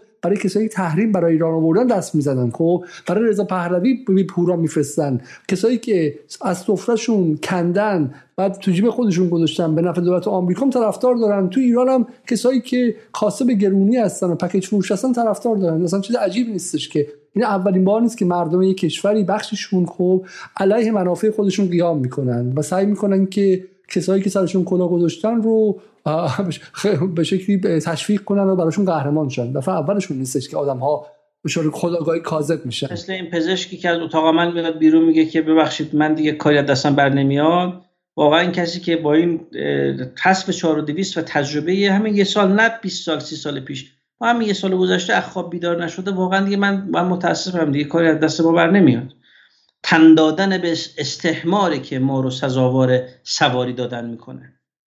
یه تیکر ببینیم، یه تیکر با هم ببینیم. ما از یک ارز چهار دویست خارج شدیم و چهار دویست یک تورمی رو در مواد غذایی افزایش داد. همزمان شد با با اوکراین افزایش قیمت جهانی مواد غذایی و هنوز که شما میبینید بازار مواد غذایی و خوراک مردم ناآرامه.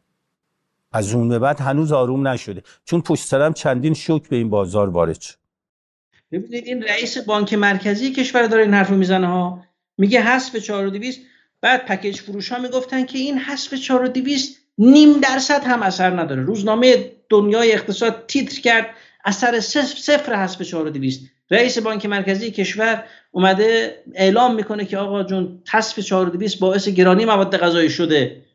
آمار دستشه، اطلاعات دستشه، بالا سر کار نشسته، بخشی از دولت منتها طرف نشسته تو مجلس میگه نه این به سفره مردم نمیرسه باید حذف بشه. واقعا آقای علیزاده مردم اگر بیدار نشن، همراهی نکنن، کاری از دست ما بر نمیاد. من چه بدونم میتونم سرم بندازم پایین زندگی خودم بکنم، بلکه خدای نکرده با این جریان هم اینا حتی به سکوت منم راضی ان، میگن آقا شما ساکت شو ما کاری نداشته باش خوبه، نمیخواد حمایت کنی اینا بس... من دارم فحش میکنم ولی واقعا وقتی دارم فوش میخورم خیلی سخته که از مردمی برای مردمی داری میجنگی که این مردم خودشون هم به جونت افتادن، دارن میگن که نه تو نمیدونم بیسوادی دنبال رانتی فلانی. مثل این یارو این غول سنگیه هست که در کوه سنگی میاد دستش گرفته جلوش شروع میکنن با توپ و تانگ میزنن میره کنار، میگه خب حالا نمیفهمید بیا مثلا لهتون کنه. ما که این کارو نمیکنیم، ما وای میسیم اونجا، شما هم پشت ما رو خنجر بزنید، وای میسیم جلو این سنگه سنگه به شما نرسه، ما رو ول نمیکنیم سنگه رو بیاد سمت شما. ولی دیگه یه تکلیفی هم شما دارید دیگه، ببینید صحنه رو لاغر، ببینید که ما داریم برای شما جون میکنیم، بشناسید این کسایی که زینف گرونی دلارن، نپذیرید از اینا این استدلال‌ها رو، رأی ندید به اینا تو مجلس. من سریع عرض میکنم ان الله لا یغیر ما بقوم حتی یغیروا ما بانفسهم. این این نماینده ها با رأی شما مردم تو مجلس هستن، دنبال گرونی ارز هستن. من یه تیکه یه نفر دیگر میخوام معرفی کنم به مردم، خیلی جالبه چون ایشون رو به عنوان یکی از بزرگان اقتصاد ایران به شکلی به جامعه معرفی میکنن. خب و من میخوام ایشون رو معرفی کنم. ایشون فردی به اسم جواد صالحی اصفهانی، خب پروفسور جواد صالحی اصفهانی جواد صالحی اصفهانی من عکسشون رو میارم که شما بشناسید. جواد صالحی اصفهانی در خرداد هزار و چهارصد و یک گفتش که بیش از نیمی از مردم ایران از این طرح منتفع میشن. درباره سایر دهک‌ها هم افزایش هزینه‌ها بسیار ناچیز خواهد بود. هر فرد در دهک اول روزانه به طور خالص بیش از دو هزار تومان افزایش قدرت پیدا می‌کنه و رفاهش افزایش می‌یابد. هر فرد در دهک دوم بیش از هفت هزار تومان، در دهک سوم پنج هزار و هشتصد تومان، در دهک چهارم چهار هزار و ششصد و غیره. محاسبات اولیه نشان می‌دهد که توزیع درآمدها بهبود می‌یابد و ضریب جینی که نشان دهنده اختلاف طبقاتی است پنج واحد کاهش خواهد یافت و سی و هفت و هفت دهم درصد به سی و دو و هفت دهم درصد. این همون بهشتیه که آقای روحانی داره ازش حرف میزنه ها. میگفت که به ما میگفتن بهشت خواهد شد و نمیدونم عطر گل خواهد پیچید و همچین فضایی داره ترسیم ترسیم میکنه. الان الان من از مردم میپرسم آیا حاضرید که قیمت ها برگرده به فروردین چهارصد و یک و این سیصد چهارصد هزار تومان یارانه رو نگیرید؟ خودتون فکر کنید، نمیخواد به من جواب بدید. آیا حاضر هستید که این یارانه سیصد چهارصد هزار تومانی که به شما دادن اینو به شما ندن و قیمت‌ها برگرده مرغ بشه همون سی هزار تومان، گوش به همون بشه مثلا صد هزار تومان همون موقع؟ این همه تورم شد، این همه گرونی شد، حتما حاضرید. دولت هم ضرر کرده، خیال نکنید دولت نفع کرده. دولت بزرگترین متضرر تورمه، هم مردم ضرر میکنن هم دولت ضرر میکنن از افزایش نرخ ارز. حالا قبلا توی همین برنامه توضیح دادم، ولی یه جریانی دارن نفع میبرن. این جریان هم اقتصاد دستش حکمرانی دارن میکنن. متاسفانه بلدن نماینده هم تو مجلس بفرستن، بلدن جای دیگه هم آدم بخرن، بلدن رسانه بخرن، هژمونی دارن دیگه، هژمونی سیاسی، رسانه‌ای، آکادمیک، همه چی دارن. خب تا مردم همراهی نکنن واقعا نمیشه کاری کرد. ما میگیم آقا ملت آقای علیزاده، ملت ایران ملت کریمی هست، ملت با کرامتی هست. این کرامت فقر، کرامت این ملت رو بهش آسیب میزنه. کرامت این ملت باید احیا بشه. این ملت شایسته وضع بهتریه. این ملت ثروتی داره، متعلق به خودشه، متعلق به ایرانی. این ثروت این ثروت نباید غارت بشه توسط یه عده معدود، باید صرف خود ملت بشه و ما باید این سرمایه ها رو، باید این ثروت رو به ملت برگردونیم. مال شما ایرانی هست اینها، ما داریم برای شما میجنگیم. حالا یه نکته خیلی مهم اینه که ویدیوی تازه در اومده از خانم چادری که تو این جلسات میگه که ایران تا هشت سال دیگه بهش میشه و اونایی که نمیخوان برن همون جهنمی که دوست دارن و غیره، و همه دارن دستش میندازن که این به شکلی یک از این دماگوگ ها و به شکلی مردم فریب هایی که فلانه. اون رو طبقه متوسط میفهمه که مردم فریبه. اما جواد صالحی اصفهانی، استاد دانشگاه ویرجینیا تک و از کارشناسان بزرگ ورلد بانک، بانک جهانی و مرشد اکو ایران، اکو ایران و مرشد بسیاری از اقتصاددانان درس خونده خارج از کشور. من ایشون رو میشناسم، ایشونم به شکلی چند بار دعوت کردم و چون بالاخره من خانواده‌ام هم جزو اقتصاددانان خارج از کشور هستم و اساتید دانشگاه هستم، خانواده نزدیکم با ایشون همکارن و میشناسم. و من معتقدم که این دماگوگ از اون دماگوگی که حالا جلسه‌ای و یه شعاری هم میده و حرفای گل دروش میزنه خیلی خطرناک‌تره و این رو طبقه متوسط درس خونده ایران مقابلش تعظیم و کرنش میکنن. و این دلیلیه که یه دفعه سیاست انسان کش انسان کش که میگم انسان کش میگم برای اینکه باعث سوء تغذیه بخشی عمده جامعه ایران شده که دیگه مرغ و گوشت از سفرهشون حذف شده. ایشون که سیاست انسان کش حذف ارز ترجیحی میاره به عنوان نخبه شناخته میشه. خب بعد هیچ کس هم نمیتونه جرأت نقدش رو نداره. ولی اونور اون حرفایی که مثلا توی اون هیئت اون مسجد میزنن همه بهش قاه قاه قاه میخندن. خب از این نکته که بگذاریم چند تا سوال هستش های به شکلی جبرایی در پایان من میخوام از شما بپرسم. یه سوالی که هستش اینه که شما فرمودین که آقا ما الان میتونیم قیمت ارز رو عوض کنیم چون ما تراز تجاریمون مثبته، یعنی ما الان پنجاه و دو میلیارد دلار ترازمون مثبته، درست فهمیدم من؟ بله بله، پنجاه میلیارد سال گذشته مثبت بوده و خب در شرایطی که شما مثبت تراز ارزید نباید این توی یک سالی که تو سال هزار و چهارصد و یک که ارز در واقع پنجاه میلیارد دلار تراز مثبت بوده ارز دو برابر شد تو کشور. چرا؟ من میگم چرا بهتون. ببین آقای علیزاده، اینا من یک خبری امروزی گزارشی دیدم که خدا کنه درست نباشه و بررسی خواهم کرد و حتما بهش رسیدگی خواهم کرد. شنیدم که بعضی شرکت‌های بزرگ وقتی یک خبر سیاسی مثلا مثبت راجع به مذاکره و اینا میاد دلار بیشتری به بازار تزریق میکنن و قیمت رو میارن پایین. این خیلی خطرناکه، این خبر خیلی خطرناکه.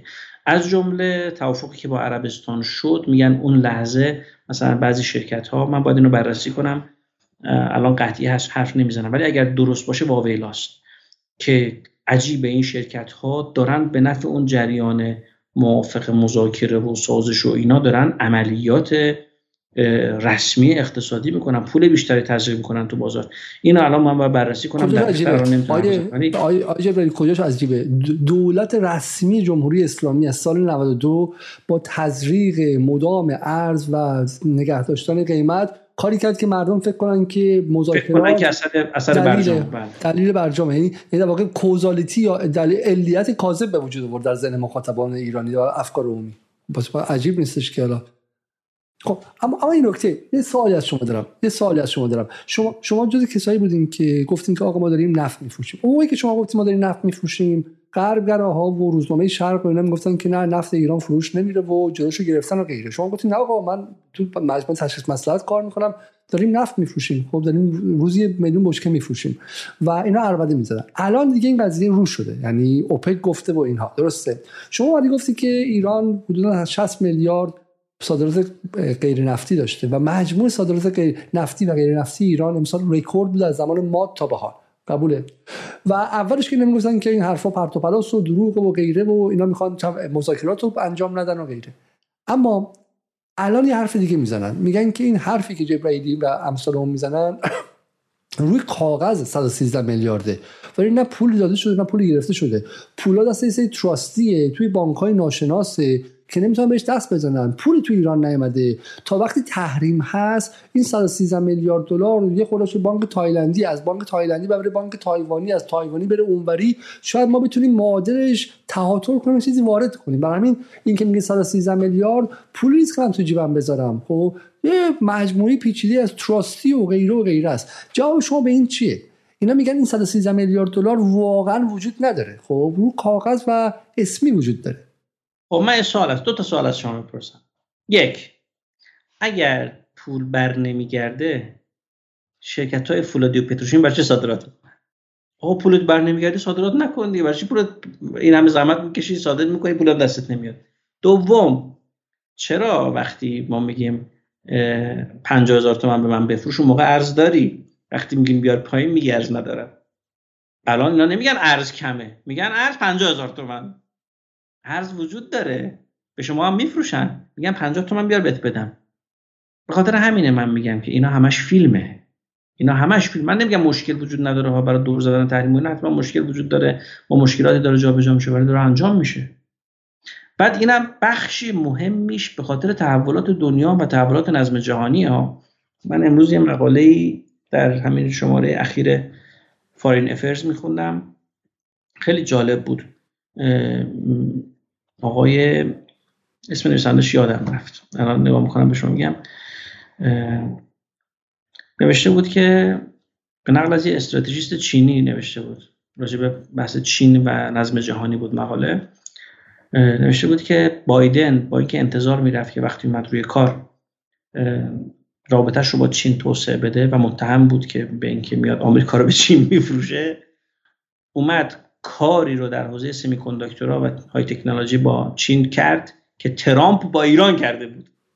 ببینید الان یه اتفاقی در دنیا افتاده که چینی که مثلا تلقی بود که میخواد ادغام بشه در نظم جهانی و بهره مند بشه، الان دیگه مقابل این نظم ایستاده، مقابل نظم آمریکایی. تحریم‌های گسترده آمریکا رو علیه روسیه دیده و تحریم خودش تحریم شده. ببینید تحریم‌های سنگینی در حوزه سمی‌کانداکتورها راجع به علیه چین وضع کردن، بسیار سنگینه اینا، رقابت‌های تکنولوژیکه.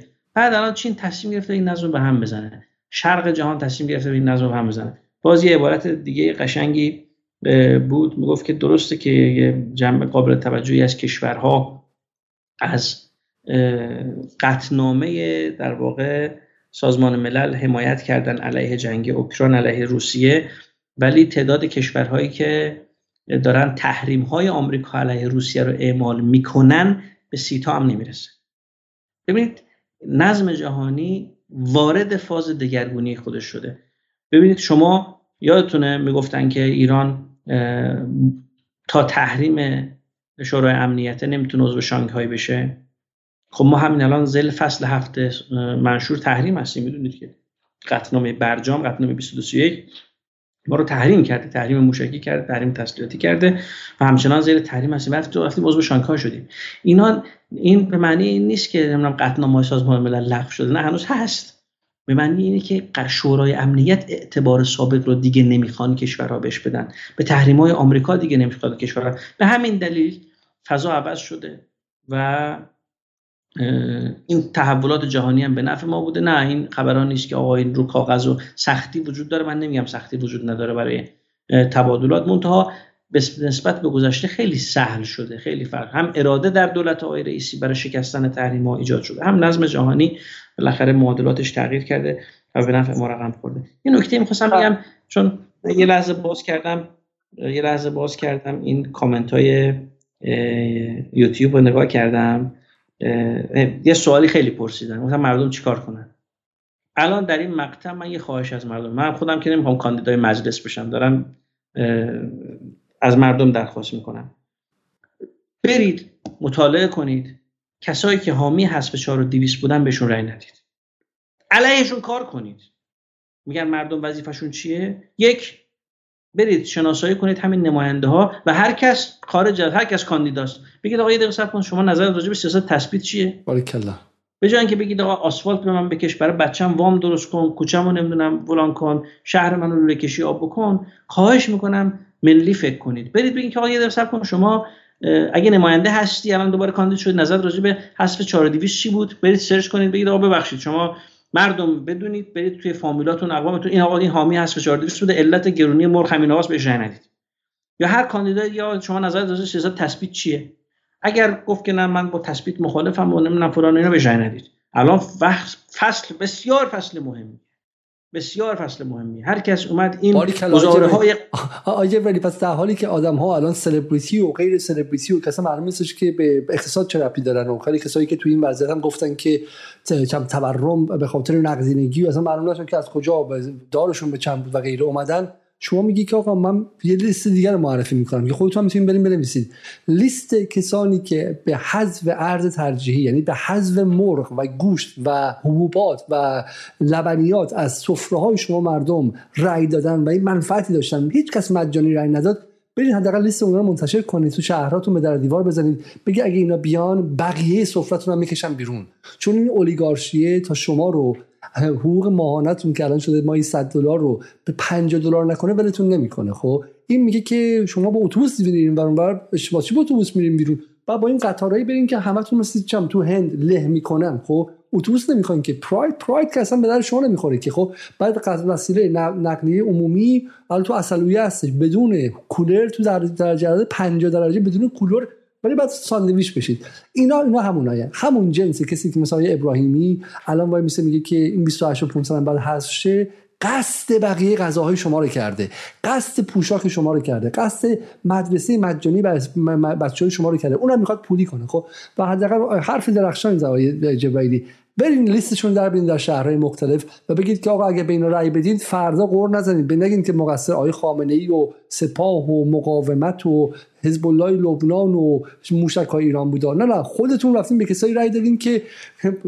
مثل قصه شنگول و منگول، حبه منگوله، حبه انگوره، دستش اومده بیرون، گرگه گرگه. خب اومده اومده یه بار سفره شما رو گرفته، بازم بیاد برای همین پروژه میاد. تازه جالبه که میگن که در ابتدای دولت رئیسی شجاعت به خرج داد و جراحی اقتصادی کرد و از حذف ارز حجی رو از بین برد. شجاعت به خرج داد، مردم رو فقیر کرد. چه شجاعتی بود؟ شجاعتی که اقتصاد ایران رو ویران کرد، اقتدار دولت رو از بین برد و به تبعش اقتدار جمهوری اسلامی رو از بین برد. خب اقتدار جمهوری اسلامی رو از بین برد و به رابطه دولت و ملت، رابطه حاکمیت و مردم ضربه خیلی خیلی جدی زد. آقای جبرئیلی، ما داریم عربده می‌زنیم که اسرائیل نتونه مثلا به واسطه زن زندگی آزادی به رابطه دولت و حاکمیت ضربه بزنه، بعد میان خودی‌ها از صحن علنی مجلس و وزارت اقتصاد و فلانجا و فلانجا رابطه دولت و ملت رو اینقدر به ضربه می‌زنن. من و شما می‌دونیم که شعار نمی‌خوایم بدیم که وقتی جامعه احساس می‌کنه که فقیر شده و به خاطر سیاست‌های رسمی فقیر شده، اونم سیاستی که کسی مثل سمسامی، سرپرست سابق وزارت اقتصاد، به صورت علنی در دیماه گفته که اگر این راه رو بریم، این راه زلالته، ادامه حذف ارز ترجیحی یعنی فقیر شدن، و باز عمدن بخشی از نظام اون راه رو رفته. خب جامعه میگه بس این سیاستگزارا برخلاف منافع ما هستن. آقای علیزاده، جای سمسامی ها در مجلسه. سمسامی ها نباید تو این کشور منزوی باشن، باید اینا برن در مجلس، در کمیسیون اقتصادی در رأسش قرار بگیرن. من ازشون خواهش کردم چون سمسامی رو حتی تو صدا و سیما راه نمیدن آقای جبرئیلی. خب نه، من ازشون خواهش کردم که حتما کاندیدای انتخابات مجلس بشه و حتما ان شاءالله از مردمم خواهش میکنم که به این تفکر رأی بدن. این انتخابات انتخاباتیه که دیگه عرصه برای مردم روشن شده، ریشه مشکلات روشن شده.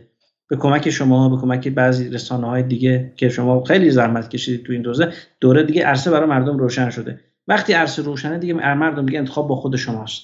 شما میتونید چه بدونم سمسامی انتخاب کنید یا پور ابراهیمی انتخاب کنید، انتخاب با شماست. آقای جبیلی، قبل از رفتن یه سوالم سوال تکنیکیه، چون خیلی از ما کردن مثلا این سوالی که از مخاطبا رو از نویسنده‌شون من نمی‌شناسم، ولی چون سوال خیلی از مخاطبا اینو من برشون بخونم و اینم شما به ما جواب بدید. میگه که خلاصه کلام این که به هیچ وجه امکان اجرای سیاست تثبیت کامل نرخ حتی رو نرخ چهل و پنج هزار تومان وجود نداره، پانزده تومان، ولی با فرض محال در صورت اجرا بدون تردید نرخ دلار غیر رسمی در بازار سیاه به فلک سر میکشه، کشور مورد آماج واردات گسترده هر کالایی قرار میگیره و تولید داخل به شکل وحشتناکی سقوط خواهد کرد و اگر تولید این صورت بپذیره قاچاق خواهد شد و ارز حاصله از طریق بازار سیاه با ارقام بالایی به فروش میرسه و در ضمن واردات کالا و سپس قاچاق و صادرات مجدد کالای وارداتی به بهترین و پرسودترین کسب و کار تبدیل خواهد شد. شاید کسی بگه دولت موظف کنترل و نمیذاره چه اتفاقاتی رخ بده، اما وقتی حجم ذخایر ارزی کشور ناکافی است و خبری از سرمایه‌گذاری خارجی هم نیست و به لحاظ ثبات اقتصادی نیز وضعیت قابل دفاع نیست، این قبیل پیشنهادات فقط به بدتر کردن وضعیت منجر میشه. این خیلی‌ها میگن که اگر قیمت ارز بیفته پایین، صادر کننده ها نابود میشن و به تبع تولید کننده ها نابود میشن. این هم حرفی که آقای روحانی میزد دیگه. آقای روحانی رفت در وزارت اقتصاد و آقا هم حرفایی که حرفاشون یکیه که عوض نشدن، که نسخه کپی در واقع حرف توتی همیناست که آقا اینجوری میشه نرخ دلار. ببین همینا وقتی ما گفتیم تثبیت اول سال گفتن که شما این کارو بکنید خرداد دلار هفتاد هزار تومانه. کو دلار هفتاد هزار تومانه؟ چرا اومد پایین؟ چرا مسکن اومد پایین؟ چرا خودرو اومد پایین؟ چرا اومد پایین؟ بیان جواب بدید. بعد ما اومدیم گفتیم سال تجربه سال هفتاد و چهار رو گفتیم، گفتن که نه اون موقع شرایط اینجوری بوده فلان. خب تجربه همین پنج ماه هم ببینید. حالا میگم، ما دوباره تاکید میکنم سیاست ما کامل اجرا نشده. این بسته بسته کامله. اگر کامل اجرا نشه آسیب خواهد دید. اگر کامل اجرا نشد این بسته، فردا روز به خاطر این سوراخ‌هایی که داره و کامل اجرا نشده ممکنه این بسته آسیب ببینه. ولی شما دارید اثرشو میبینید دیگه. آقا دیگه وقتی تو از مشاهده فهم برات ایجاد نمیشه، از تئوری که حتما فهم برات ایجاد میشه. ولی این نکته خیلی مهم هست. شما در گفتگوهای شخصی من گفتین که صادر کننده به هیچ وجه ضربه ضرر نمیخورن. نه آقا، چه صادر صادر کننده چرا ضرر میبینه آقا جون؟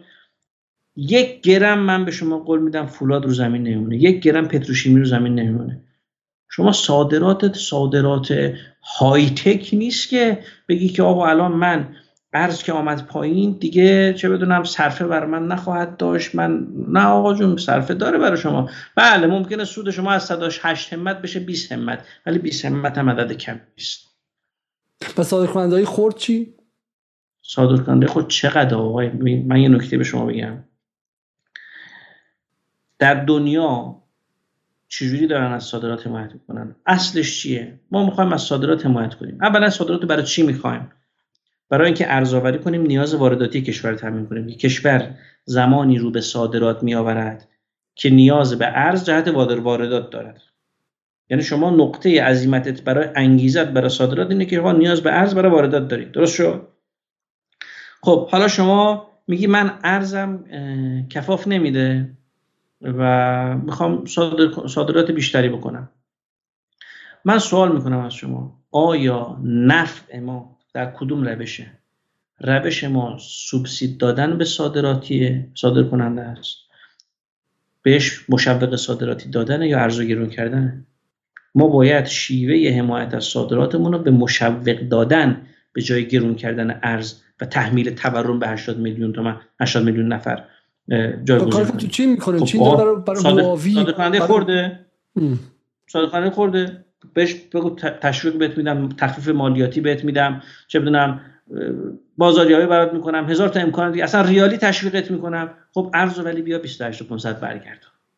درست شد؟ چون وقتی ارزو گیرون میکنه، اصلا صادرکننده خوردن چیه؟ پسته مثلا. درست شد؟ پسته مثلا، زعفران مثلا. آقای علیزاده وقتی شما اجازه میدی که خرد نیستن، تازه خرد نیستن، تازه میلیاردیه. آره دیگه خرد، حالا خرد که اینا دیگه چیزی مثلا خاصی نداریم که، ولی اینا تازه اینا مشکلی ندارن این بندگان خدا. عرضم به خدمت شما که شما اومدی الان پسته کیلویی چنده تو ایران؟ فکر میکنم به یه میلیون رسیده. ما خیلی وقت دیگه نخریدیم پسته. چرا یه میلیون شده؟ چون اجازه دادی ارز بره بالا و قیمت صادراتی پسته با اون ارز بره بالا. چون میگه من پسته یک کیلویی با دلار نمیدونم پنجاه هزار تومان دارم انقدر صادر میکنم، داخلم قیمت داخلی متاثر میشه از اون قیمتی که شما با بالا بردن ارز برای صادرات تعیین کردی. یعنی در داخلم همون کالای صادراتی در داخلم گرون میشه، نتیجه گرونی سفره مردم، نتیجه تورم. خب صادرات رو به جای اینکه با افزایش نرخ ارز حمایت کنی، بیا با مشوق‌های صادراتی. یادم حرف خیلی مهمی که شما زدید بود که مثلا چیزایی مثل به شکلی پارس خزر و تولید کنندگان اتفاقا چون بخش عمده از چیزایی که استفاده میکنن خودشون وارداتیه، اونا ضرر نمیکنن. اونا الان اتفاقا با بالا رفتن قیمت ارز داره محصولات نهاییشون بالا میره اتفاقا. یعنی بخشی از ارز وقتی بالا میره، ارز وقتی بالا میره، تولید کنندگان لوازم نهایی ما آسیب میبینن. چرا آسیب میبینن؟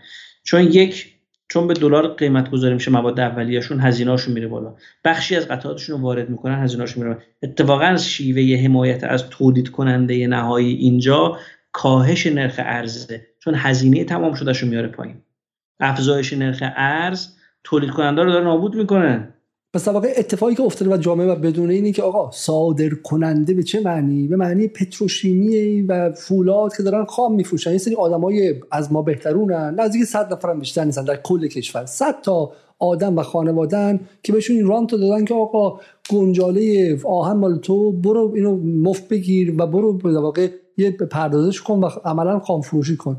اونا ضربه میخورن. و سوال اینه که اصلا اینا چرا باید دست یه سری از ما بهترون باشن؟ چرا باید دست ملت نباشه؟ خب که بخواد این اتفاق بیفته. اون بخش ها که دارن عملا خام میفروشن و در داخل هم این کارو میکنن بر دلار، اونا با دلار دارن سود میکنن، انحصار ایرانو دارن، ولی اونها دولت موازی ان. سوال اینه که در این لحظه تاریخ جمهوری اسلامی باید تصمیم بگیره. چند تا حکومت داره، چند تا دولت داره. دولت سلاحورزی ها و اتاق بازرگانی ها و اون بخش کارگزاران سازندگی و مرعشیه ور، دولت حزب اللهی های نئولیبراله ور دیگه، و دولتی که مردم بهش رای دادن به اسم دولت جمهوری اسلامی برای دویست و سی هزار تا شهید داده، از همه بی‌قدرت تره. این دو دولت دیگه زورشون خیلی بیشتر از این دولت رسمیه. خب اگه دولت رسمی قراره که اینقدر بیزور باشه، جمع کنین برین دولت رو، خب حداقل فوشش رو همون دست ملت باشه که ما پاسخ بدیم. ببین آقای علیزاده، یه بار گفتم الان دوباره تکرار میکنم، این جریان این جریان میداند که جمهوری اسلامی آخرین پناهگاه این مردمه.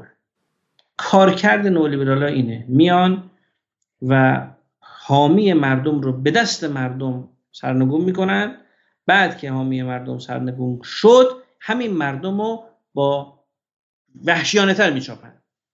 ببین دقت کنید، در حالا در مثال مناقشه نیست، در شیلی آلنده در شیلی آلنده مردم قابلمه دست گرفتن، اومدن تو خیابون ها میزدن، میگفتن ما گشنیم، فقیریم و فلان و اینا، و این بسترسازی کرد اعتراض فقرا به آلنده برای اینکه کودتا صورت بگیره و ریختن کشتنش با همکاری سیا. پینوشه ای اومد که پدر مردم رو در آورد، یا یا بحث چاوز یا بحث دیگه. دقیقاً دقیقاً این این دخالت ورزیه، این دخالت ورزی که یه سالش آقای پور ابراهیمیه، من عذر میخوام که اسم میبرم، یه سالش موسی قنی‌نژاد تو صدا و سیما ایران، یه سالش اکو ایران و اقتصاد دنیای اقتصاد و فرد و اقتصاد غیره است. خب یه سالش سلاحورزیه، یه سالش هم واشنگتن و امپریالیسمه و و استعماره استعماری که دلارش به خطر افتاده، اگه ایران هم از چرخه دلار خارج شه یه ضربه دیگه خورده. بس به ویژه ایران، آیه جبیلی، ایران که اولین کشور قربانی تحریم بوده، اگه بتونه از تحریم بیاد زنجیرهای تحریم رو باز کنه، بدآموزی داره برای نیکاراگوئه و ونزوئلا و روسیه و ده تا کشور دیگه. برای همین واشنگتن نمیخواد بذاره که ایران اقتصادش ساده شه. یعنی به شما میگم کاری که حاج قاسم کرد، کار بزرگ حاج قاسم عزیز، تمام شکست داعش و اینا، در مقابل اون کار بزرگ خیلی کار کوچیکیه. حاج قاسم تهدید نظامی آمریکا رو در جهان بی‌اعتبار کرد. خب ما یه حاج قاسم می‌خوایم امروز که تحریم اقتصادی آمریکا رو در جهان بی‌اعتبار کنه و ضربه آخر به آمریکا بزنه. و امروز من به نظر من شاید فرصتی بهتر از دولت آقای رئیسی برای این کارا گیر نیاریم. معلوم نیست که این جریان نولیبرال که داره این نسخه ها رو به دولت تحمیل میکنه، و الحمدلله البته الان فضا عوض شده، خیلی فضا عوض شده، به نحو بالاخره تثبیت وارد ادبیات دولت شده، باید ازش حمایت کرد، باید از فرزین حمایت کرد، باید از آقای رئیسی حمایت کرد. من میدانم که به خاطر برخی ملاحظات آقای رئیسی داره ملاحظه میکنه و خیلی از مباحث رو به عرصه عمومی نمیکشونه، ولی بسیار تحت فشاره. بسیار یه اتفاق مهم افتاد، جایگزینی میرکاظمی هم اتفاق مهمی بود آقای جبرایی، درسته؟ حالا من نمیخوام به وارد بحث اشخاص بشم دیگه، دیگه اجازه بدین جلو سکوت کنم. ولی که از طراحان حذف ارز حاجی آقای میرکاظمی بود و رفتنشون آیا سیگنال مثبتی نیستش؟ به نظر من هست. چرا؟ عرضم بخاطر شما که من دیگه باتری لپتاپم نه درصد باقی مانده، من میترسم بزنین بس با با دیدن آره با دیدن یک تکیه خیلی کوچیکی از آقای سمسامی اگه جمله‌ای از برای خدافظی بفرمایید که با دیدن اون برنامه رو به پایان برسونیم. خیلی متشکرم از همه کسانی که این برنامه رو نشستن تماشا کردن و شما آقای علیزاده که زحمت کشیدید برنامه رو برگزار کردید. من عرضم اینه مردم عزیز ایران، ما توی این مدت خیلی تلاش کردیم، من در خلوت و جلوت خیلی کوشیدم که این سیاست تثبیت به ثمر بشینه، الان هم نیم بند داره اجرا میشه. اگر حمایت کنید، اگر مجلس آینده یک مجلس واقعا موافق این سیاست ها و مجلس ضد نولیبرالیسم روی کار بیاد، خب آینده های بهتری در انتظار ماست. اگر نه افرادی بیان که دنبال مخالفت با تثبیت باشن، مخالف موافق افزایش دلار باشن، موافق دلاری فروشی باشن، خب کار سخت میشه. منم وایستادم، یعنی اون مثالی که زدم که اون بند از پشت داره خنجر میخوره ولی رها میکنه، نه من رها نمیکنم، من وای میستم همینجا، لازم باشه جانم هم میدم و تا شما آسیب نبینید، ولو اینکه شماها به من فوش هم بدید، نمیدونم چه بدونم. ولی این مثلا که حالا یه خورده فوری فوتی تر از بحث مجلس و اون این بود که در حال حاضر فرزین به نظر من میتونه باید از فرزین حمایت کرد. ببینیم هر کس با هر واقعا فرزین میتونه اون حاج قاسمی باشه که شما گفتین، این جایی که الان فرزین ایستاده به نظر من ستاد فرماندهی جنگه، درسته؟ من خب شاید من رو کردم نسبت به آقای فرزینی نبود، چون همچین شناختی ازشون داشتم. واقعا میگم که منم منم انتظار نداشتم که ایشون بیاد محکم با تثبیت و اجرا کنه و اینجور نولیبرالا صداشون در بیاد. و بعد دیدید که به آقای فرزین هم تا یکی میاد این سیاست های آقا بی سوادی و تو نمیدونم، دیدید که خودش بنده خدا دیگه به حرف اومده بود گفت بی سواد. به نظرم بعد از آقای فرزین حمایت کرد، از سیاست تثبیت باید حمایت کرد، هر کس با هر ابزاری داره باید این حمایت رو انجام بده. چه بدونم ما میرفتیم در دوره میرفتیم حلقه میزدیم دور سایت نتنز میگفتیم انرژی هستی حق مسلم ماست. الان باید از این سیاست حمایت کرد.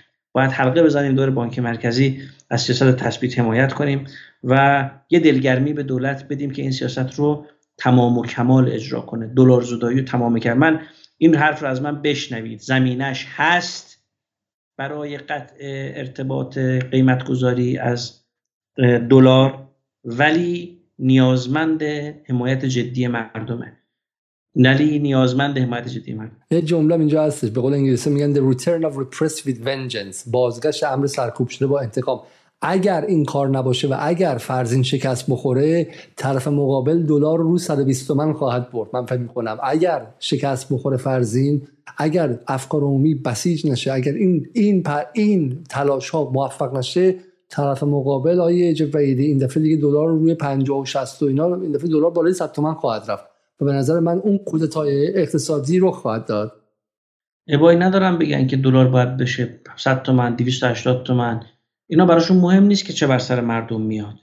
اینا چه بر سر براشون مهم نیست که ریال نابود میشه. مهم منافع خودشونه، مهم سودهای کران بادآورده‌ای که به دست میارن و اینا هر روز قدرتمندتر و قدرتمندتر میشن. فردا دولت تعیین میکنن، مجلس تعیین میکنن، پول دیگه.